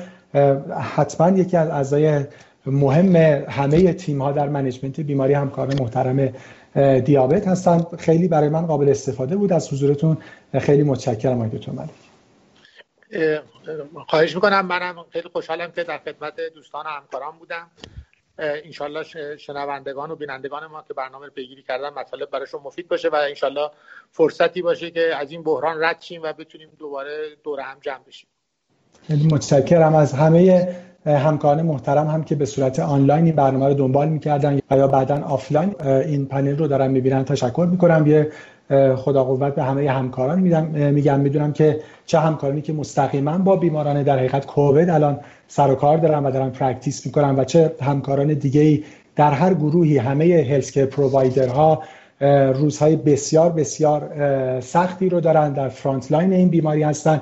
به همه خیلی خدا قوت میگم و همونجور که خانم دکتر و بقیه گفتن امیدوارم که این pandemy خیلی زود روزهاش تموم بشه با عوارض خیلی خیلی کمتر و روزهای stable تر و شادتری رو بتونیم دور هم دیگه باشیم. از توجهتون خیلی سپاسگزارم. شبتون بخیر. خداحافظ.